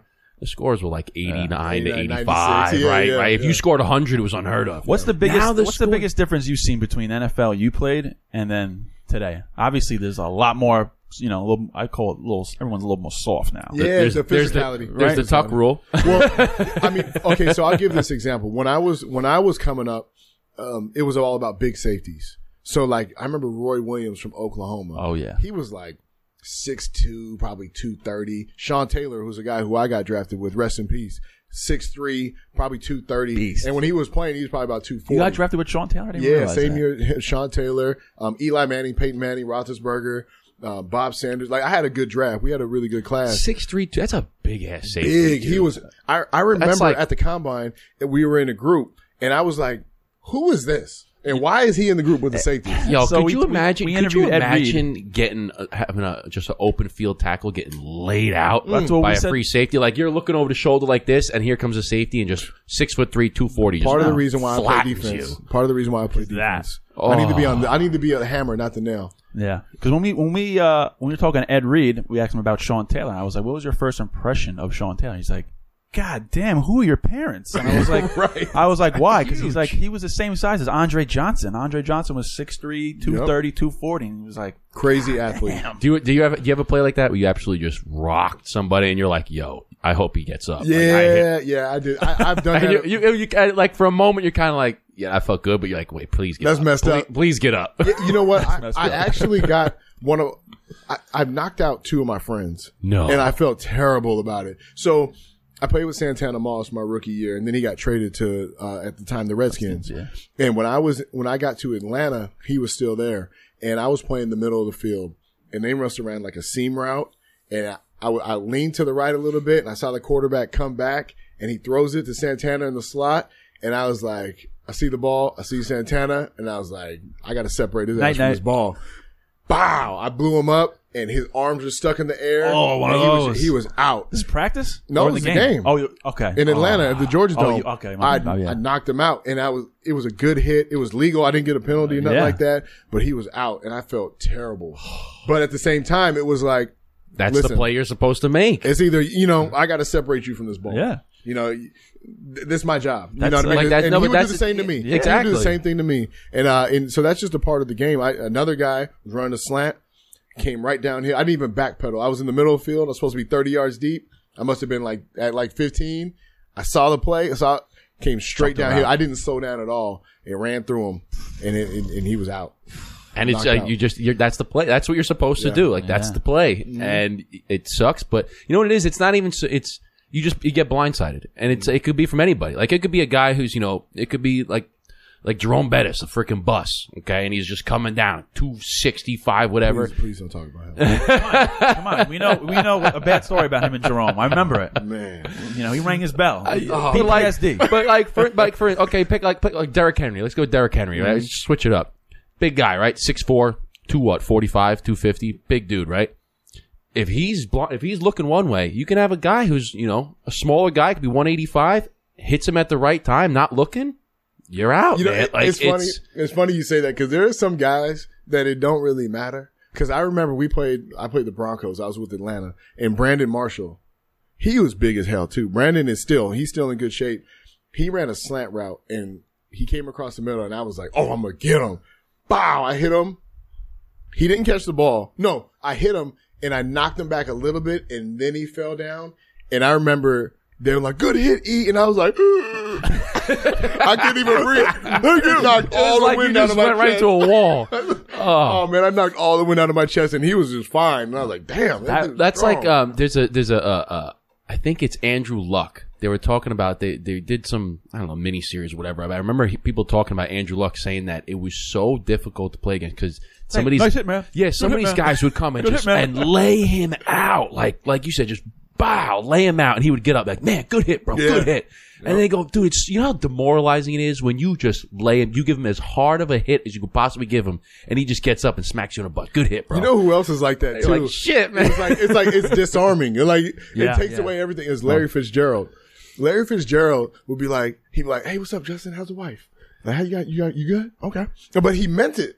It wasn't like he was. and then he with would, you. then he would go he was just genuinely a nice guy. And then the ball's up in the air, and I'm I'm jumping all over. I'm catching this pass, and he would just be like, "Man, that was a great play. You almost had me." Like, and it wasn't, but it, but it wasn't. You almost had. Yeah, yeah. Like, man, that was that was close. By the way, I'm, co- I'm coming home for Christmas later. I'm, uh, I'm Right. coming home for Easter dinner. You know, Oh my god. Yeah, really nice guy. But that's He you seems know, like a nice guy. Yeah. You know, Larry always seemed like always. He did. You know, he he does. He does seem like a very very nice guy. yeah, you Does mean he there's a smoke lot of cigars gentlemen. too? I don't know. I don't know if he does. He plays golf. I know that. I know he's actually a very very good golfer. I think. Yeah. What have you? Uh, do you know of any cigar like football players that you still talk to that are cigar smokers? Obviously, Ray Lewis. Yeah, but- a lot of us are. You know, it, it's kind of cool because cigars have kind of become that that way for us to get away. You know what I mean? Like we uh, we live such hectic lives. You know, everybody has their stuff going on, and when you smoke a cigar, it's like, all right, I got two hours. I'm gonna sit down Yeah. and, and I'm gonna smoke this Two hours to And- yourself. to really. Like, yourself. yeah. That I gotta. I'm sitting here. I gotta just let me just enjoy this. Let me take a break. But um, I when I got done playing, I worked for the NFL Alumni Association, And at the Super Bowl, we used to have this event with Mike Ditka and Jaws and uh, Ron Jaworski. It was yeah. the Ditka and Jaws cigar event, and um, it was at the Super Bowl every year, and it was like the best party of the Super Bowl. And you would see like you know Ron Rivera, you see all the athletes, Ray Lewis, you'd see all these guys smoking cigars, and it was kind of like you see that there was like this small brotherhood within the brotherhood. No doubt. And it was like the c the cigar guys, and uh, it, it's really cool, man. You see, you see some guys who like have a cigar, and you're like, you don't smoke. You, just- you, you playing with that cigar. Yeah, yeah. You gonna take a couple puffs and just put that out and walk away. You see it. You But- see it when they when they hold like. Well, that this, was just like, like- oh Yeah, man, yeah, like yeah. what are you doing? That was like a yo, few weeks get ago. It, get it inside the knuckle. a little Yeah, bit, you know? wasting your time right now, Okay. a few weeks ago, uh, the Raiders won like a, I think they beat the Giants. It was like a regular season game, and they're all in the locker room smoking the acid Cubas, and like they panned the room, and some guys were like, you know, like trying to like trying to smoke the cigar, and then the uh, I forgot who I Maxx think- Crosby, bro. Come on, son. that. Have you seen that, I haven't. bro? He he does hit a it like he was ghost. hitting a blunt. He does a ghost inhale. He's like With a you know, stogie? Yeah. after, after game interview. Why being interviewed. Oh, He picks up the cigar and he's like, yeah, yeah, yeah. Takes up hit of the, the cigar and just fucking does a ghost inhale. Like, easy as can be. Bro, didn't cough nothing. Not a problem. You know, he, if he did, he don't smoke cigars. He smoked No. other cigars. Oh, He smokes, he he smokes, smokes man. the cigar God's wrappers. Bro, just it did was- a just a I quick got, little. I'll show you after, but yeah, it was, Yeah. No. I was like, "Ooh, don't do that. Yeah. don't do that again." And he didn't cough. No. Nothing. Like just hit it. Like no big deal. He was. No I guarantee you, he was nauseous. I don't care how much he smoked. Dude, no, you that's- can't do that. You can't do that. Maybe once, maybe Yeah. once. Dude, I smoke cigars every day and I wouldn't do that. No. Never. Never. It's it was wild. I- Yeah, I saw that. People were posting about it, like you know, he doesn't smoke cigars. He's smoking something else. oh. what, was- what was that? Um. Uh. uh Let me see, I'm pulling it up. It was um. Robert Kraft. It was after the Patriots. I I think the Patriots. When was the last time they won the Super Bowl? Might have been the most recent one. And uh, he brought in a box of Padron 50s, Padron 50 year anniversaries. And I remember him handing them out and saying, Hey, you guys want these cigars? They're 50 years old. They're 50 years old. They're And I'm sitting there I'm like, uh-uh. yeah, they're not 50 years old, man. Like, you wouldn't be able to smoke it if it's 50 years Yeah. old, man. it would have crumbled. I'm just like, man, these guys don't smoke cigars, man. But you know who actually does smoke? Uh, football players. Uh, uh, Joe Burrow, big cigar guy. Yeah, Yeah, I saw him. Uh, that's such a killer uh, video of him after he won the national team, Yeah, sitting there it. like with a. like my- really enjoying it. He's though. enjoying it. I'm like, Yep. that's badass. I remember we got in trouble in Atlanta. We clinched the NFC South, and we were at the Superdome in New Orleans, and everybody was so pumped up. We were fired, jumping around, and somebody had cigars, and they lit up the cigars, and man, their security was so mad at us. They were trying to. They're like, "We're gonna find you." They were yelling at us. We were like, "Shut up! we just want to the NFC South." Let us celebrate. you Come mad? You mad? Now, what it was what was it like? So, like going back to Detroit when they said, you know, we're done here. What was going through your mind? Like, how do you transition from being an NFL player now to being just a regular person in, in life? Like, how do you transition and get prepared for that? It was tough. It was tough, man, because, you know, when I played, I did everything I could. You know, I did internships. Uh, I remember I got, my wife got me an internship with the, um, NBC affiliate in Atlanta. So Tuesday was, was our day off. I would go into the studio. I'd wear a suit. They would put me on the teleprompter. They would put me in, the, teach me how to sit down in front of a camera, how to address the camera. I would do this every week and like really work on broadcasting. And then, you know, in the off season, I would go learn other people's crafts and just prepare myself. And I always knew that I wasn't just a football player. Like I was more than just a football player because I had the intellect and I had the, I, I, I was curious. yeah. And, um, it wasn't until I was cut that I was like, what the hell am I going to do? You know, like I'm Erik Coleman, the football player. I'm more than a football player, but what am I? And I had no idea what the hell I was going to do. It's like And a I went- rebirth. Now you gotta yeah, figure man. it I went into a depression like you would not believe, man, because you know it's like it's like you being a doctor, right? You're a doctor. You've been practicing medicine. You've been doing this, and all of a sudden somebody snatches your license from you and like figure it out. That's kind of how it. That's how you feel. And, and it was at a you young age too. Yeah, you're you were, like- 31 years yeah. old. I've been I've been Erik the football player. Out of 31 years, I've been Erik the football player. Probably 20 of them. Mm. You know what I mean? And uh, now it was just taken away from me. I was like, I had no idea what I was going to do, how I was going to feed my family, um, and and I knew that I could still play, and so that was very frustrating too. So there was a time it was about six months where I would be watching football, waiting for somebody to get hurt so I can get a call. I'm like, oh yeah, that safety went down. I'll call my agent. Hey, I saw he went down. Am I going to get a, And then I was like, what am I doing? Like, I don't want this dude to get hurt. You right. know what I mean? yeah, yeah. You're kind of yeah. Exactly. And I'm still like yeah. working. I'm still working out, trying to be a football player. And then I had to come to the realization that it was over, and that was a tough pill to swallow. You know, it was. It was. I got cut December of like it was like December December of 2012. So the 12-13 season. I worked out that whole off season, and I was getting ready. I was like, I'm gonna go to someone's training camp. I didn't get invited to camp. I kept going week one, week two, no calls. And then I, I gave myself a deadline. I said, if by week eight I don't have a call from a team, I'm done. And it got to like week five, and I was like, I'm done. No, I'm done. I'm done chasing this dream. I'm getting myself all all bent out of shape. Uh, you know, my wife would look at me and like I remember one time my wife looked at me and started crying. She was like, "You're like you need to figure something out because you're miserable. Like you're mean to the kids. You're mean to me. You're not fun to be around. Like I would be hanging out like this, and then like a, a TV would be on, and there'd be a football highlight, and I'd be like, I'd be laughing. Football highlight come on, I just go dark. Mm. And I'd go to the gym and I'd be working out and somebody would be like, Oh man, the Giants need a safety. I just go dark. And it was just like, it, I didn't know how to handle it. Sure. And then I reached out to one of my, one of my guys, Kevin Winston, who I met with the Jets. He was a player, player development director. I called him crying. I was like, man, I don't know what I'm going to do with my life. And he's like, I got you. He said, sign, sign up for this, call this person.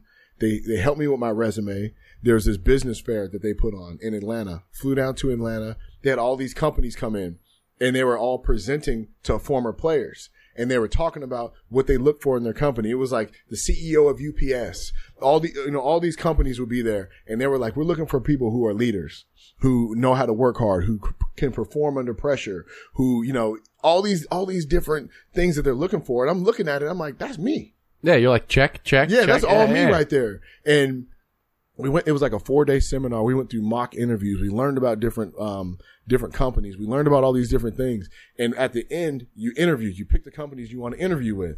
Give me your resume. You sit down for an interview. Man, I got offered like three jobs.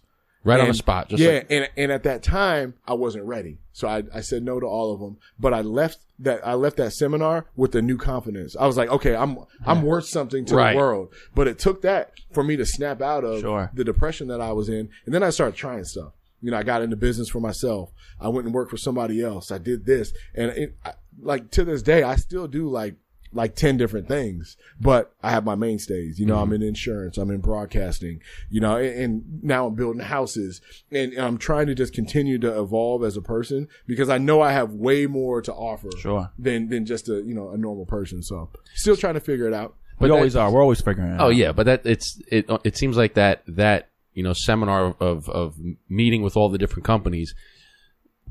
As a not so much you know giving yeah they gave you some offers and jobs but it gave you more of the all right now you know now there's more now there's hope now I have hope of you know because before after you you left the NFL now you're like well, I'm in this dark place I have no idea uh. am I worth any like what can I d-? now it gives you this new sense of hope like no there's something out there Yep. or maybe it's not you know this UPS or this thing or that but I got there's something. I I, I just gotta figure it out. Mm-hmm. So it kind of it, it just gave you that confidence to continue into the next chapter right? Exactly. football's done and now it's you know everything it comes full circle. You're back in football again Yeah. but on a different side of football right? It's and gift that keeps probably when you were playing football you're like you probably never thought like oh I, I what what else could be in football besides playing football? You Yeah. probably never thought that you were going to be an announcer and, and working with you know MSG and working with all these places and it's like well now I'm back in football again I'm around the game Yeah, it's cool. but now I'm talking about the players on the field instead of somebody else talking about me. Oh yeah, he just laid that guy out. Now you're sitting like, man, you got when you get hit up like that, you know how it feels. Yeah, so it's- it's, full circle. It- it's cool because like when I was playing, when I was playing, I was doing all the internships and stuff, and my wife would be like, "What do you want to do when you're done?" I'm like, "Man, I'm good. I'm gonna. I'm make never gonna be money. done." I'm not. I'm not working no more. Like, I'm good." And I remember, I remember my mother-in-law is, is a Sicilian immigrant, so she's like this little Sicilian Oh, lady, yeah. and she's like, "Erik, what are they doing?" And I'm explaining the game of football to her. And she looked at me and she's like, you need to go into broadcasting or you need to go into coaching because the way that you just explained that, you got so happy. You got so passionate about it. And I didn't want to get into coaching because I was just tired of the game. I was tired of the egos. I was mm-hmm. tired of all mm-hmm. that. And during that time when I was kind of finding myself, I didn't watch football. I couldn't watch it because I wasn't over it. And so I remember I was living on Long Island and I got this phone call and it was from a guy from the New York Jets. It was a PR guy, Jared Wimley. He's still the PR, the head of PR there. He called me. He was like, e, he's like, E Cole, I heard you're in town. He said, um, you know, there's a show on SNY. They're talking about the Jets in training camp. Would you like to go you know, check out the show. And I was like, sure, I'll give it a try. And, uh, he's like, all right, well, I'm going to connect you, whatever. I went down to the studio and I got there and it was a Ray Lucas. Um, Oh wow. yeah, Ray Lucas was there, Brian Custer, and I got on the show and I didn't know the only guys I knew on the Jets was like Revis and uh, Nick Mangold, D'Brickashaw, the guys who I played with. Yeah. Because I hadn't been watching. And I was like, shit, like, all right, what am I going to do? And then it's a live show. So it's like, all right, we're going on air in three, two, and I was like, oh shit, my heart was just beating out of my chest and I didn't know what to do. I was like, uh, you know, I, it, it was tough because it's, it's one thing being interviewed, but it's another thing when you got to ask questions, when you got to answer questions. Be you know, engaging. It's different. You got to be engaging Yeah. and bring up topics and, and it was different. And so after that, after that episode, I remember going home and my wife saw the smile on my face. She's like, you liked it, didn't you? She's like, I told you. And I, so they invited me back to another one and I got a little better the next one and I got some pointers and, and then they asked me to stay on for the season. And then it was like, that created that drive that I was like, I got to do Yeah, this. yeah, yeah. You know what I mean? And then, uh, you know, and that was, that was, it wasn't until then that I got over football. So now I'm going to the games and I'm watching football. And now instead of being envious, I'm feeling sad for the guys who were playing. Like, damn, they got to go out there and do that to make a living. Like, I remember how that felt. Like, that sucks. Yeah. And I continued to work at it. And you know, what you do is you put in the same amount of work that you did in football, you put it in something else. Mm-hmm. And, you know, someone told me this when I was done. They said, you didn't become the best football player in the world overnight. You had to put in years of work. Yeah. You had to get reps. You had to practice. You had to study. You had to do all these things. It's the same thing with any other thing that you, that you focus on in life. great So, so it started just doing that and continued to, to, to reminds grow me it. of, Like how uh, you do how you do one thing is how you do everything, right? It reminds me of this. Uh, I just saw someone saying this, and it makes so much sense. But he was saying like he was talking about something very similar, where you're you're, you're starting something new, or you're starting something for the first time, and you work, work, work, work, no results, but I'm a little better. I work, work, work, work, no results, but I'm a little better. I work, work, work, work, no results. Boom, I close a big deal. Boom, I got a new job. I'm ready for it. But I, I did all that work. I'm better. But I didn't show any results up front. But now I know what to do. And that, Right. You know, Yeah. it's perfect. And I, I, it Same makes so much sense. I mean, it's just it's That's how just it's like been. uh, With, it's, it's been like that with insurance with me. It was like you know you're you're, you're working, you're working, you're working. Okay, Same. where where are the deals? Where like what, what's going Same. on? And then all of a sudden it's like you get one, and it's oh shit. Okay, what do you? So what do you do in Yeah. insurance? I do property and casualty, a lot of businesses, um, a lot of construction, a lot of development Same. that I got into. And I was hired to kind of do the sports, the sports and entertainment world. But it turns out like my relationships, my friends, the people that I know, um, you know, I do a lot of nonprofit work. They're, they're all in business. They all own businesses. Yeah. So who are you going to go to? You're going to go to the people who own businesses. You're going to go to back to what you know. So that's kind of turned into my niche. It's, it's Yeah. been great. And how long you been doing that? I've been doing it for about three years. Yeah, all right, Yeah, almost the same. I've been doing it for almost two years. Okay. So I've always been in sales, but I, I actually was an intern at this brokerage on Long Island back in college. Mm-hmm.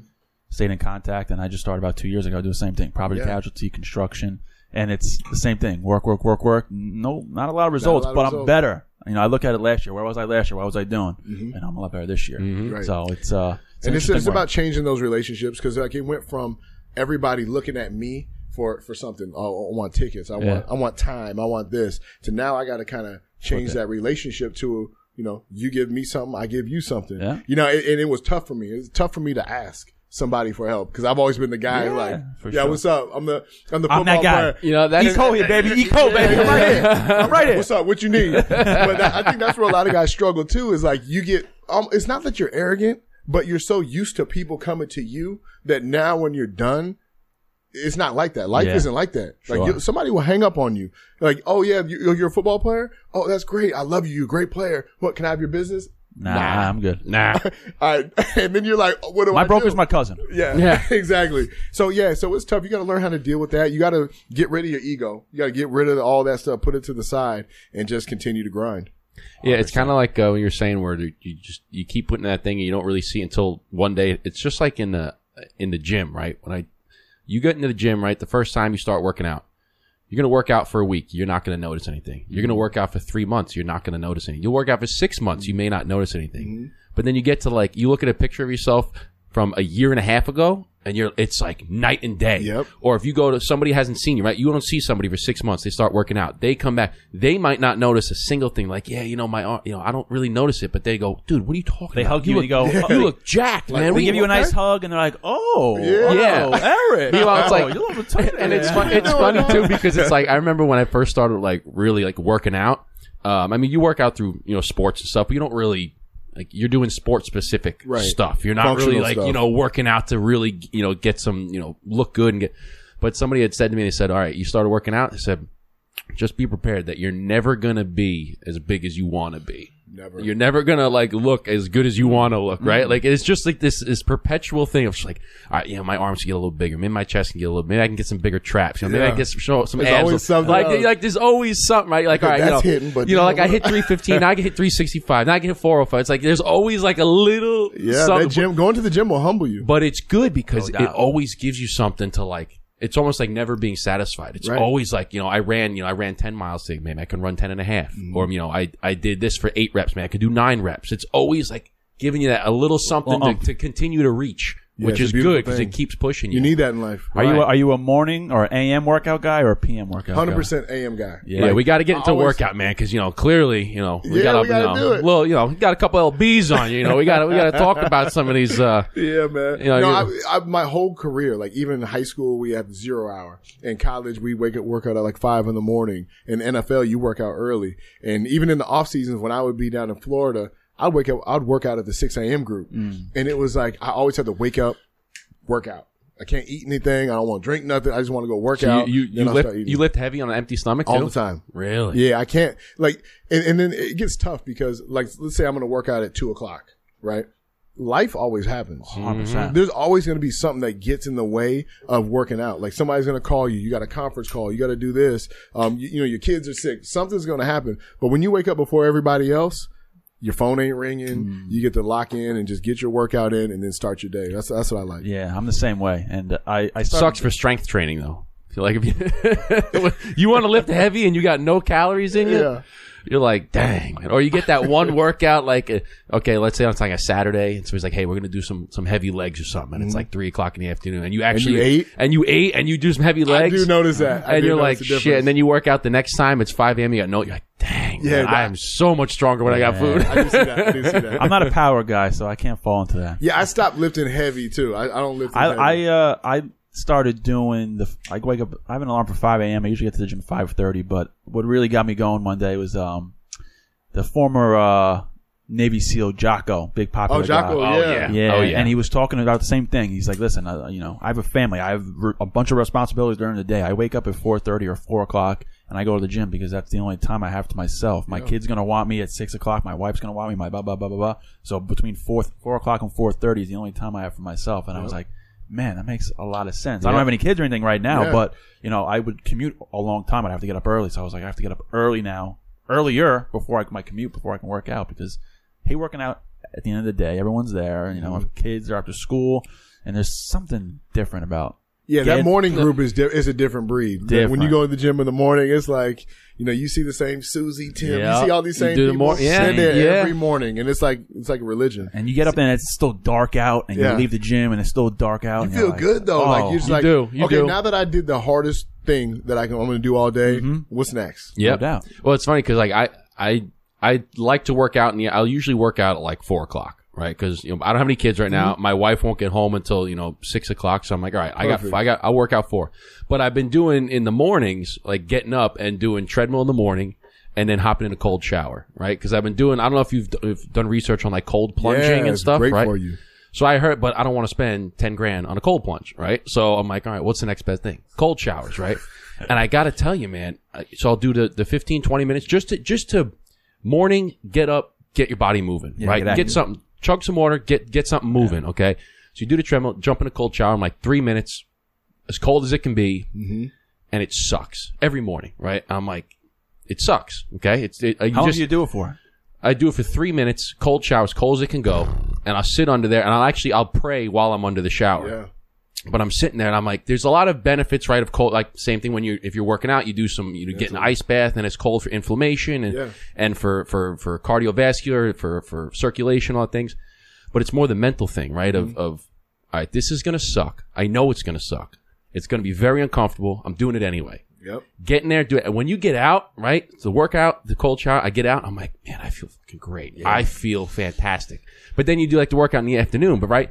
So now I'm thinking, okay, well, come time when I do have kids, I think for that, like the nine months that, you know, my wife is pregnant, to switch to morning to get on that morning routine because I know the kids come, it's like, all right, four o'clock ain't gonna be working out time anymore. Okay. so it's like, now we got to switch it, right? We'll do the treadmill, work out, cold shower, get it ready to go. Uh-huh. But it's, uh, you've been doing the cold showers. I gotta be, I gotta I've, tell I've you. tried that. I tried that a few times back in, a couple of years ago. It's tough. It's tough. It It's- sucks, It's, no, it's, not. It's not easy. Yeah, It we used to get in the sucks. cold tub after every practice. Like it was like you had to get in the cold tub if you wanted to practice the next day. You feel great when you get out though, Oh right? man, you feel amazing. But you know, thankfully, you know, in the NFL, you got these big cold tubs that hold like 15 guys.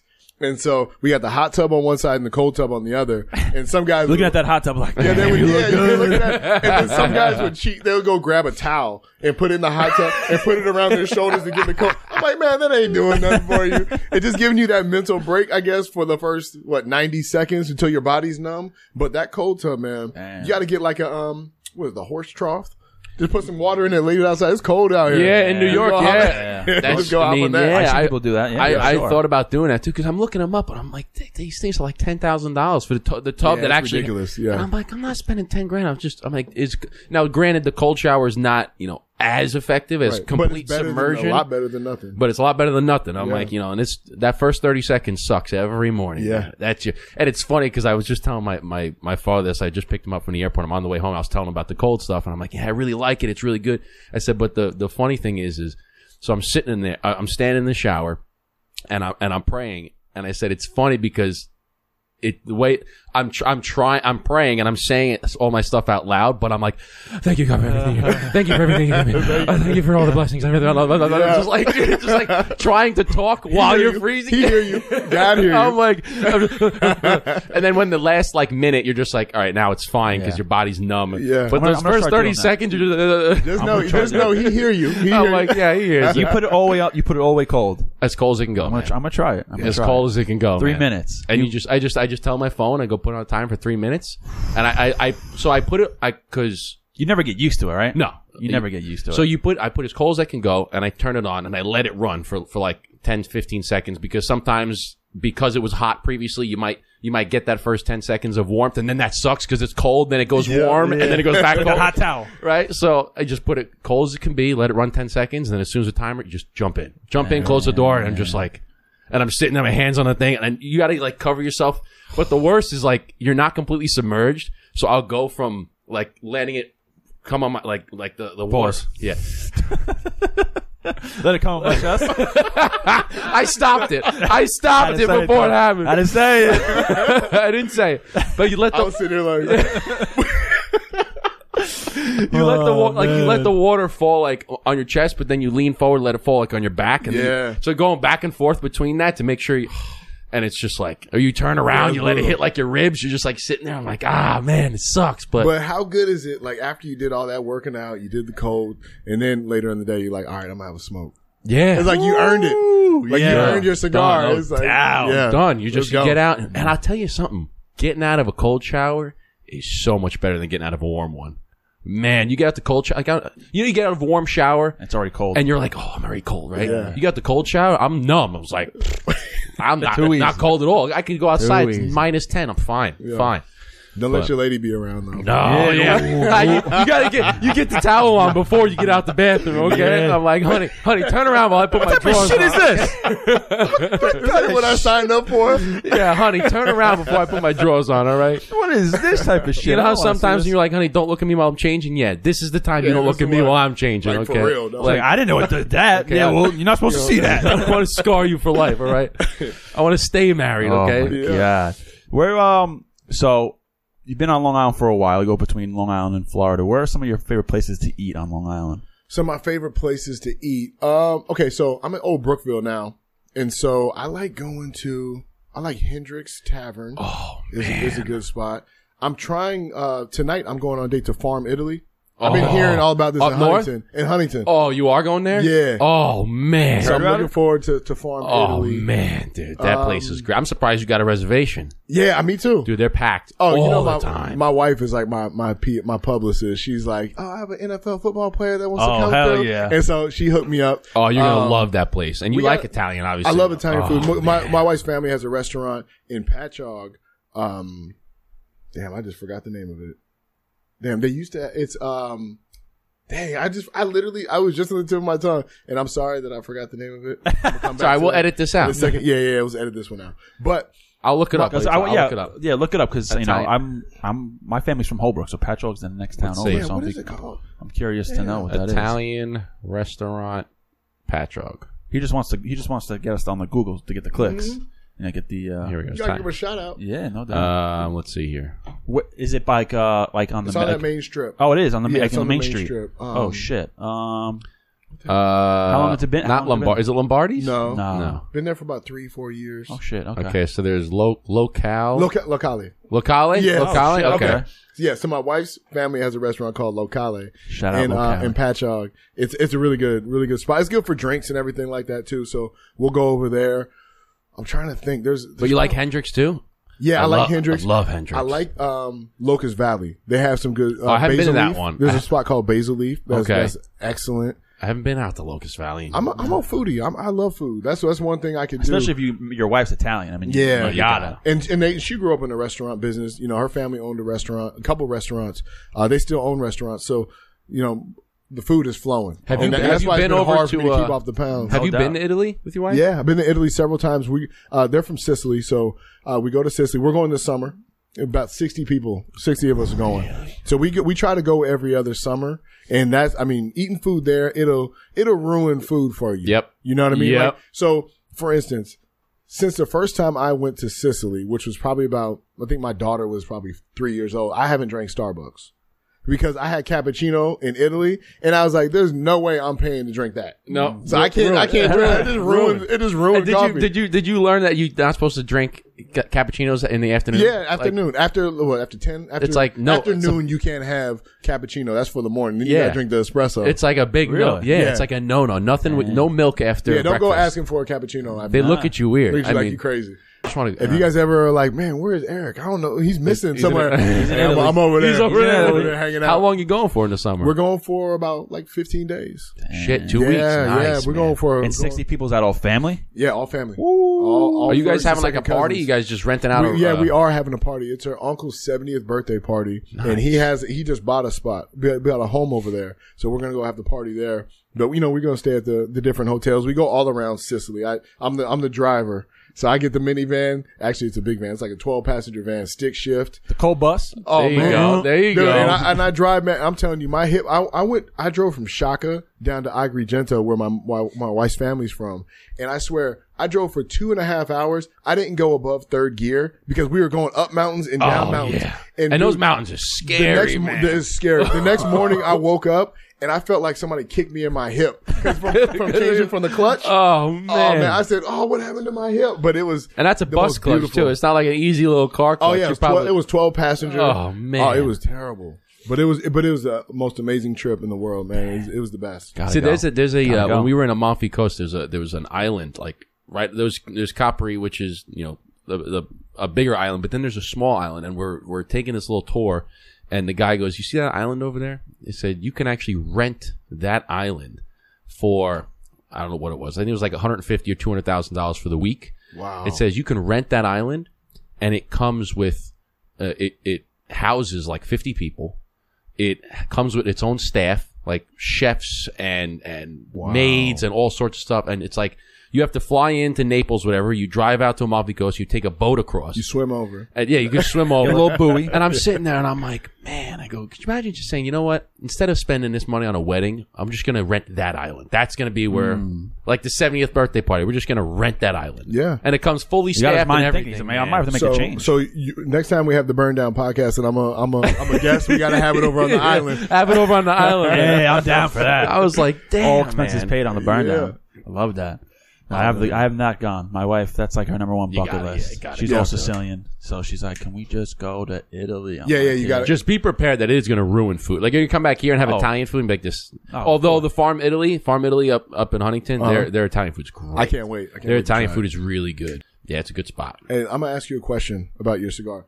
I'm like obsessed with my cigar being even. Is that like like a faux pas Oh, among no, cigar no, no, smokers? I'm, I'm saying. okay. Same. That's why I'm I'm like like, constantly like burning and making sure. Nah, I It's hate actually- when it it's gets actually, longer uh, or it doesn't burn properly. It's, they say that it's better for the flavor too. That when it's actually an even burn, that Sure. the smoke is, is like coming in evenly and not kind of all tainted. Yeah, because you know if your if your cigar is burned uneven, you might be really smoking halfway through a cigar, but the burn might be three quarters of the cigar, so you might be you know trying the flavor profiles Yeah. yeah, match up. exactly. Okay. So, but yeah, it's this- all about the aesthetics. Time out. This this blueprint cigar is amazing. You like it, man? It's amazing. I'm like a, I got spoiled, and I got a nice Cuban connection, and so I, I smoke a lot of Cuban cigars, and I'm like, oh, I don't want to smoke that. This is amazing. Thank you, man. Uh, Thank you. thank you. Yeah. Thank you, man. I, I'm definitely gonna. NFL vet loving the burn Oh, down and it. the blueprint, baby. We don't have All right, to well, come- we'll, we'll send we'll that. send you home with a bunch of them. We got a Yeah, we got we quite the stock of uh, blueprints. All right, Yeah. I'll gladly take those. yeah, Yeah, I know you w- came in with the uh, with the cube, and I was just like, "Hey, listen, man, we gotta." Yeah, I was in know? London. I was in London um, for the Jets actually. Oh, I- I yeah, the Jet game when they were over there, right? Yeah, well, they they had the um the Black Friday game, and I hosted a party in Manchester, and so they flew me out there. I hosted the party. It was crazy. It was a lot of fun. But I went to London, and that was my second time in London. And I don't know if you guys have been. I haven't. I want to go. But to as London. cigar smokers, It's a different- you, you it's have different got to culture go over to there, right? Oh man! So I went to I went to Davidoff. I went to James J. Fox over there, and then um, I couldn't smoke because James J. Fox they have a, like a little area where there's like four or five seats, and I didn't really feel like smoking in that environment. And it was like 30 degrees. There was an outdoor place that you can smoke. I was like, man, it's like 30 degrees. I'm not smoking out. I'm not coming to London to smoke and be shivering while I smoke my cigar. And so uh, Davidoff doesn't have a lounge anymore. So I looked up a spot. Went around the corner. I went to the Ritz Cigar Lounge. oh yeah. You talk about getting humbled. Oh my goodness. so I walk, so I walk up, you know, everybody got the, the top hats and the, you know, the, Dressed to the the- just the, the doorman is like looking, he looks better than anybody. white gloves. Yeah. and- yeah. And so I walk in the Ritz and then you go to the right and there's a cigar lounge and you open the door and they have like the waiters there in the white coats. And th- I swear there was like this prince sitting in the corner. There's, there's all these guys sitting there. And I was like, yeah, I want to grab a, a, a cigar and have a drink or something. And the waiter guy goes, um, do you want to look at the menu first? And I'm, I look at him like, what do you think I am? I was like, man, give me, no, I want to sit down. Guys, you know what? Give me the most expensive one you got. What are you talking about? so I sat down and I opened up that menu and I was like, oh, that's what he was talking about. Oh. But now, now my pride kicked in and I was like, I can't walk out now. And so I looked at the menu and it was like a cocktail. They had the cocktail list and it was like 30 pounds for a drink. And 30 pounds is like $45, like 40 something dollars. And so I was like, all right, I'm going to get this drink. And then I looked at the cigar menu and I'm looking and I said, can I go see your humidor? Cause he's telling me this cigar would be great. It's like 130 pounds for a cigar. course, yeah. And so I go in there and I'm looking around and I find, I find one that I think I like. I went and smoked it, man. And I was like, I had one day in London. I was like, I'm going to have this nice drink. I'm going to have like some peanuts. I'm going to have my cigar. And I just, it was the coolest feeling ever. Sitting next to the prince of you know Abu Yeah, Dhabi these over guys here. kept coming in. Everybody is well dressed. Everybody has a scarf and a, a nice, you know, tie. How are you dressed? Cra- I was dressed probably similar to how I am now. I had like a, I look very American. I had my boots on. I had my jeans. Anybody looking at you like, shirt. who the fuck is this guy? Yeah, this guy is definitely American. And then it was like a Saturday, so I had to use the restroom. I went into the lobby and they had afternoon tea. So now the women, they got the top hats on, the beautiful dresses. The guys are in these nice suits. And I'm like, man, I'm definitely, I'm standing out right now. You know, I, I don't care. This is not my cup of like, tea. you guys will I'm never see me again, so I'm gonna enjoy right? this. I'm gonna enjoy this moment. But it was it was a blast, man. I grabbed a couple of sticks. Um, it, it, it was it was a really cool experience. Damn. And, and cool. where do you, where do you go on Long Island to smoke cigars?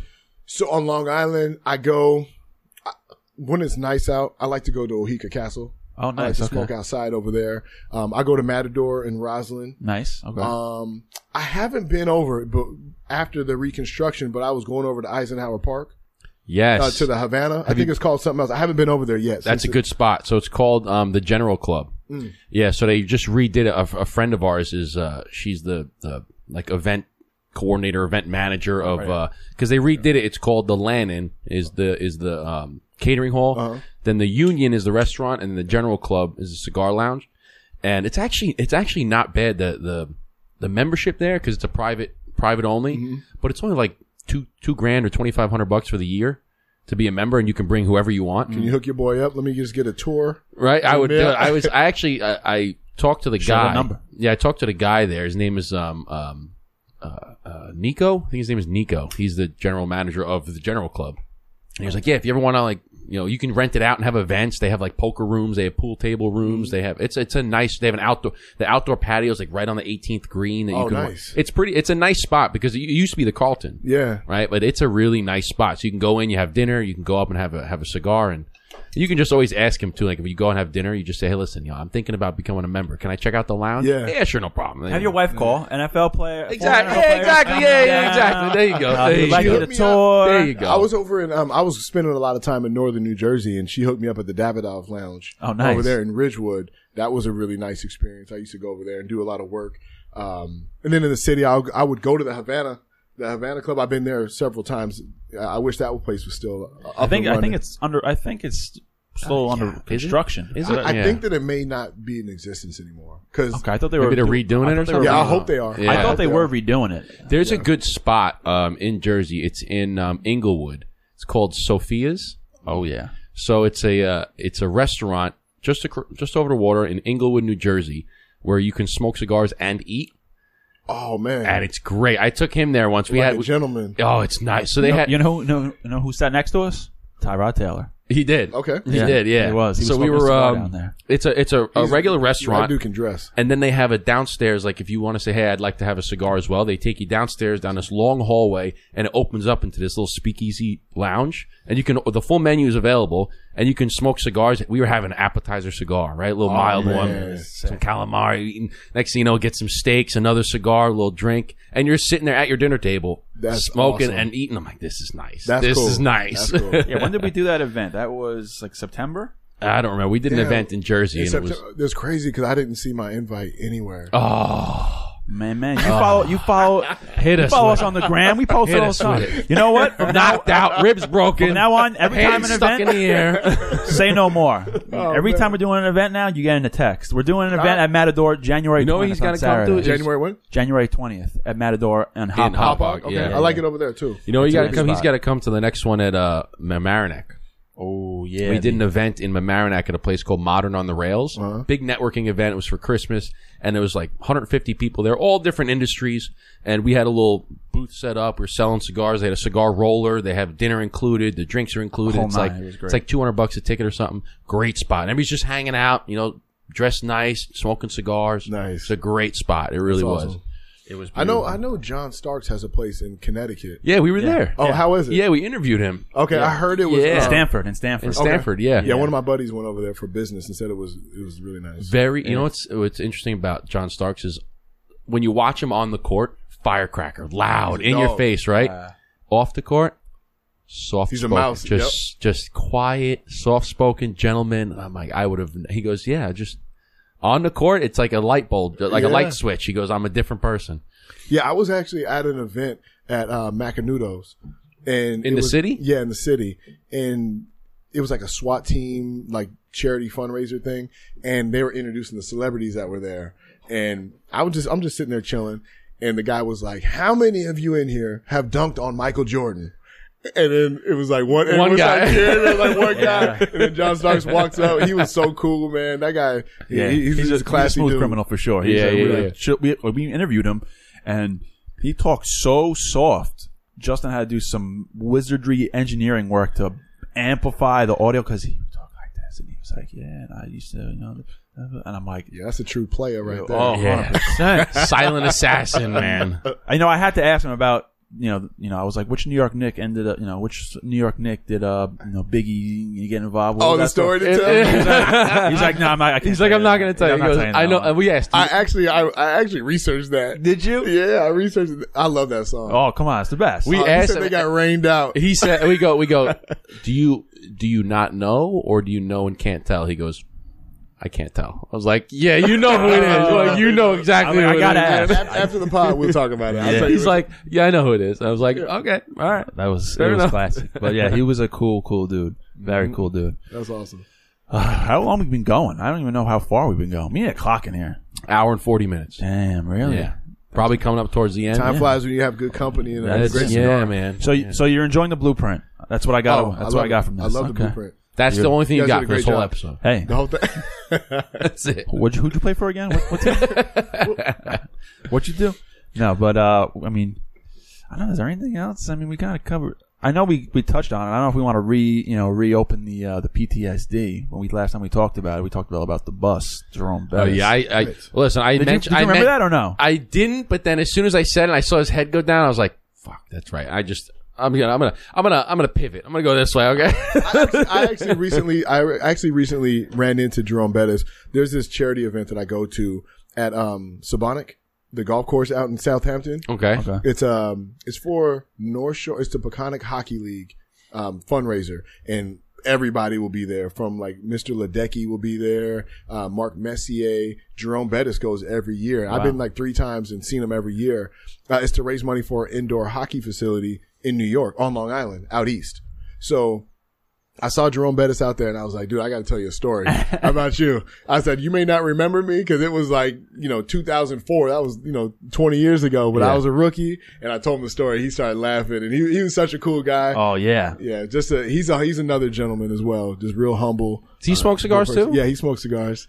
See, thought- He likes to golf and he's actually like a crazy bowler.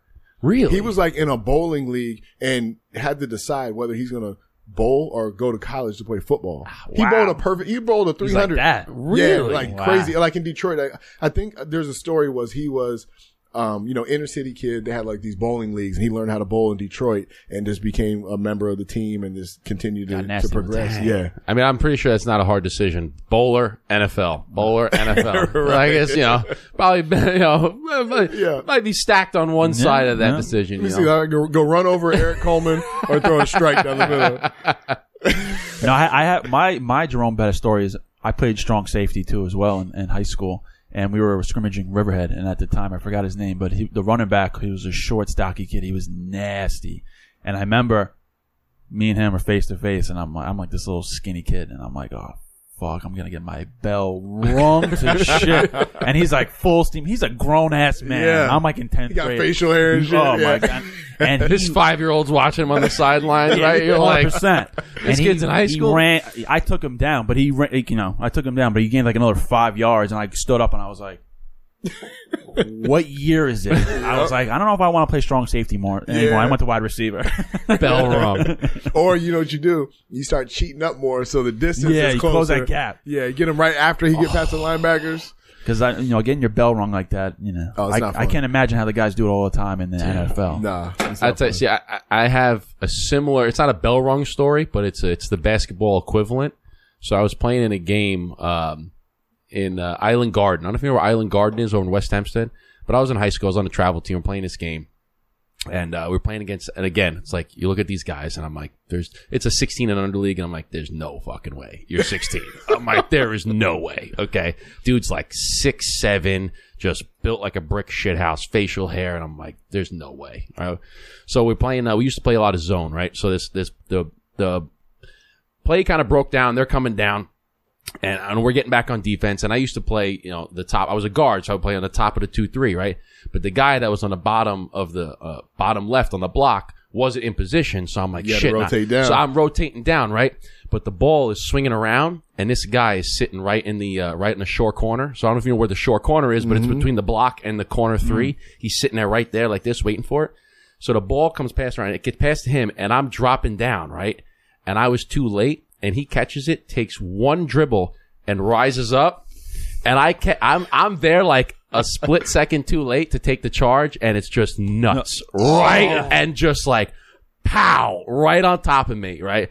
And I try to take the charge, and I don't get the call because I'm a little late, and I'm just sitting there like, fuck, Like, it was Oh, it was. man, they probably had to stop the game. Oh, You got dude. these nuts in your Oh, face. it was bad. It was, dude. It was bad. It was really bad. And I'm just like, well, and I, and, you know, shit happens, right? Because I've I've dunked on people, and then you just got you got to Yeah, like be the same thing, recipient right? Like, listen, yeah. you know, you be- you ring somebody's bells, you got to be able to Yeah. take it too. What goes man. around comes around. For It sure. was just, oh, it was bad. It was bad. Like full on, just because I didn't jump. And I I think if I would have jumped, it would have been even worse. Yeah, it would've been even worse. But worse. I was just like, it was just right on top, and he flushed it, dude, hanging on the rim. I was like, fuck, Oh man. fuck, Just go man. down the other Just- side with your head hands Just down. keep going. I mean, we won. We won the game, so it was good. But like, you know, he got the best on that one. That was, Damn. Oh man. ugh, Happens to the best. happens, man. Yeah, you play long enough, it's gonna happen. Like you said, you got if you want to give one out, you got to be able to take it. No doubt. Got to No be able doubt. to take it. Mm-hmm.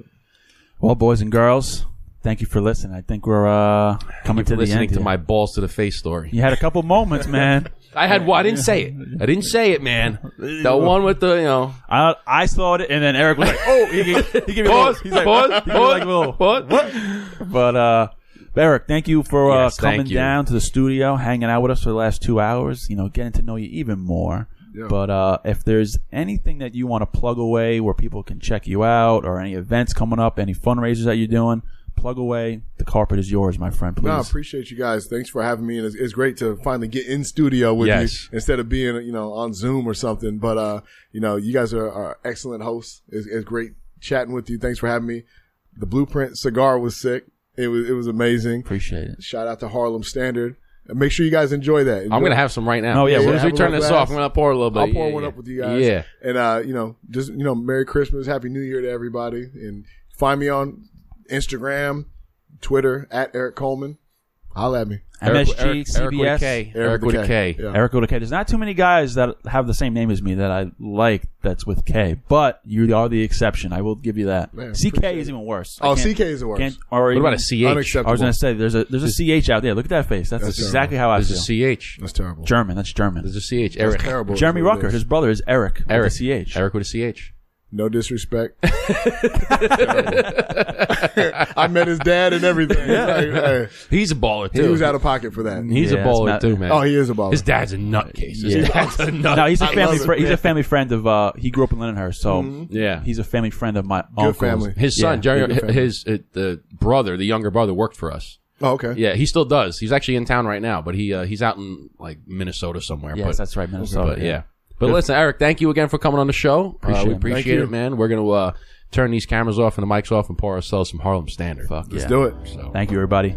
with that being said, Erik, As we like to say, as it's on my T-shirt. chin chin, and salute, my friend. All right.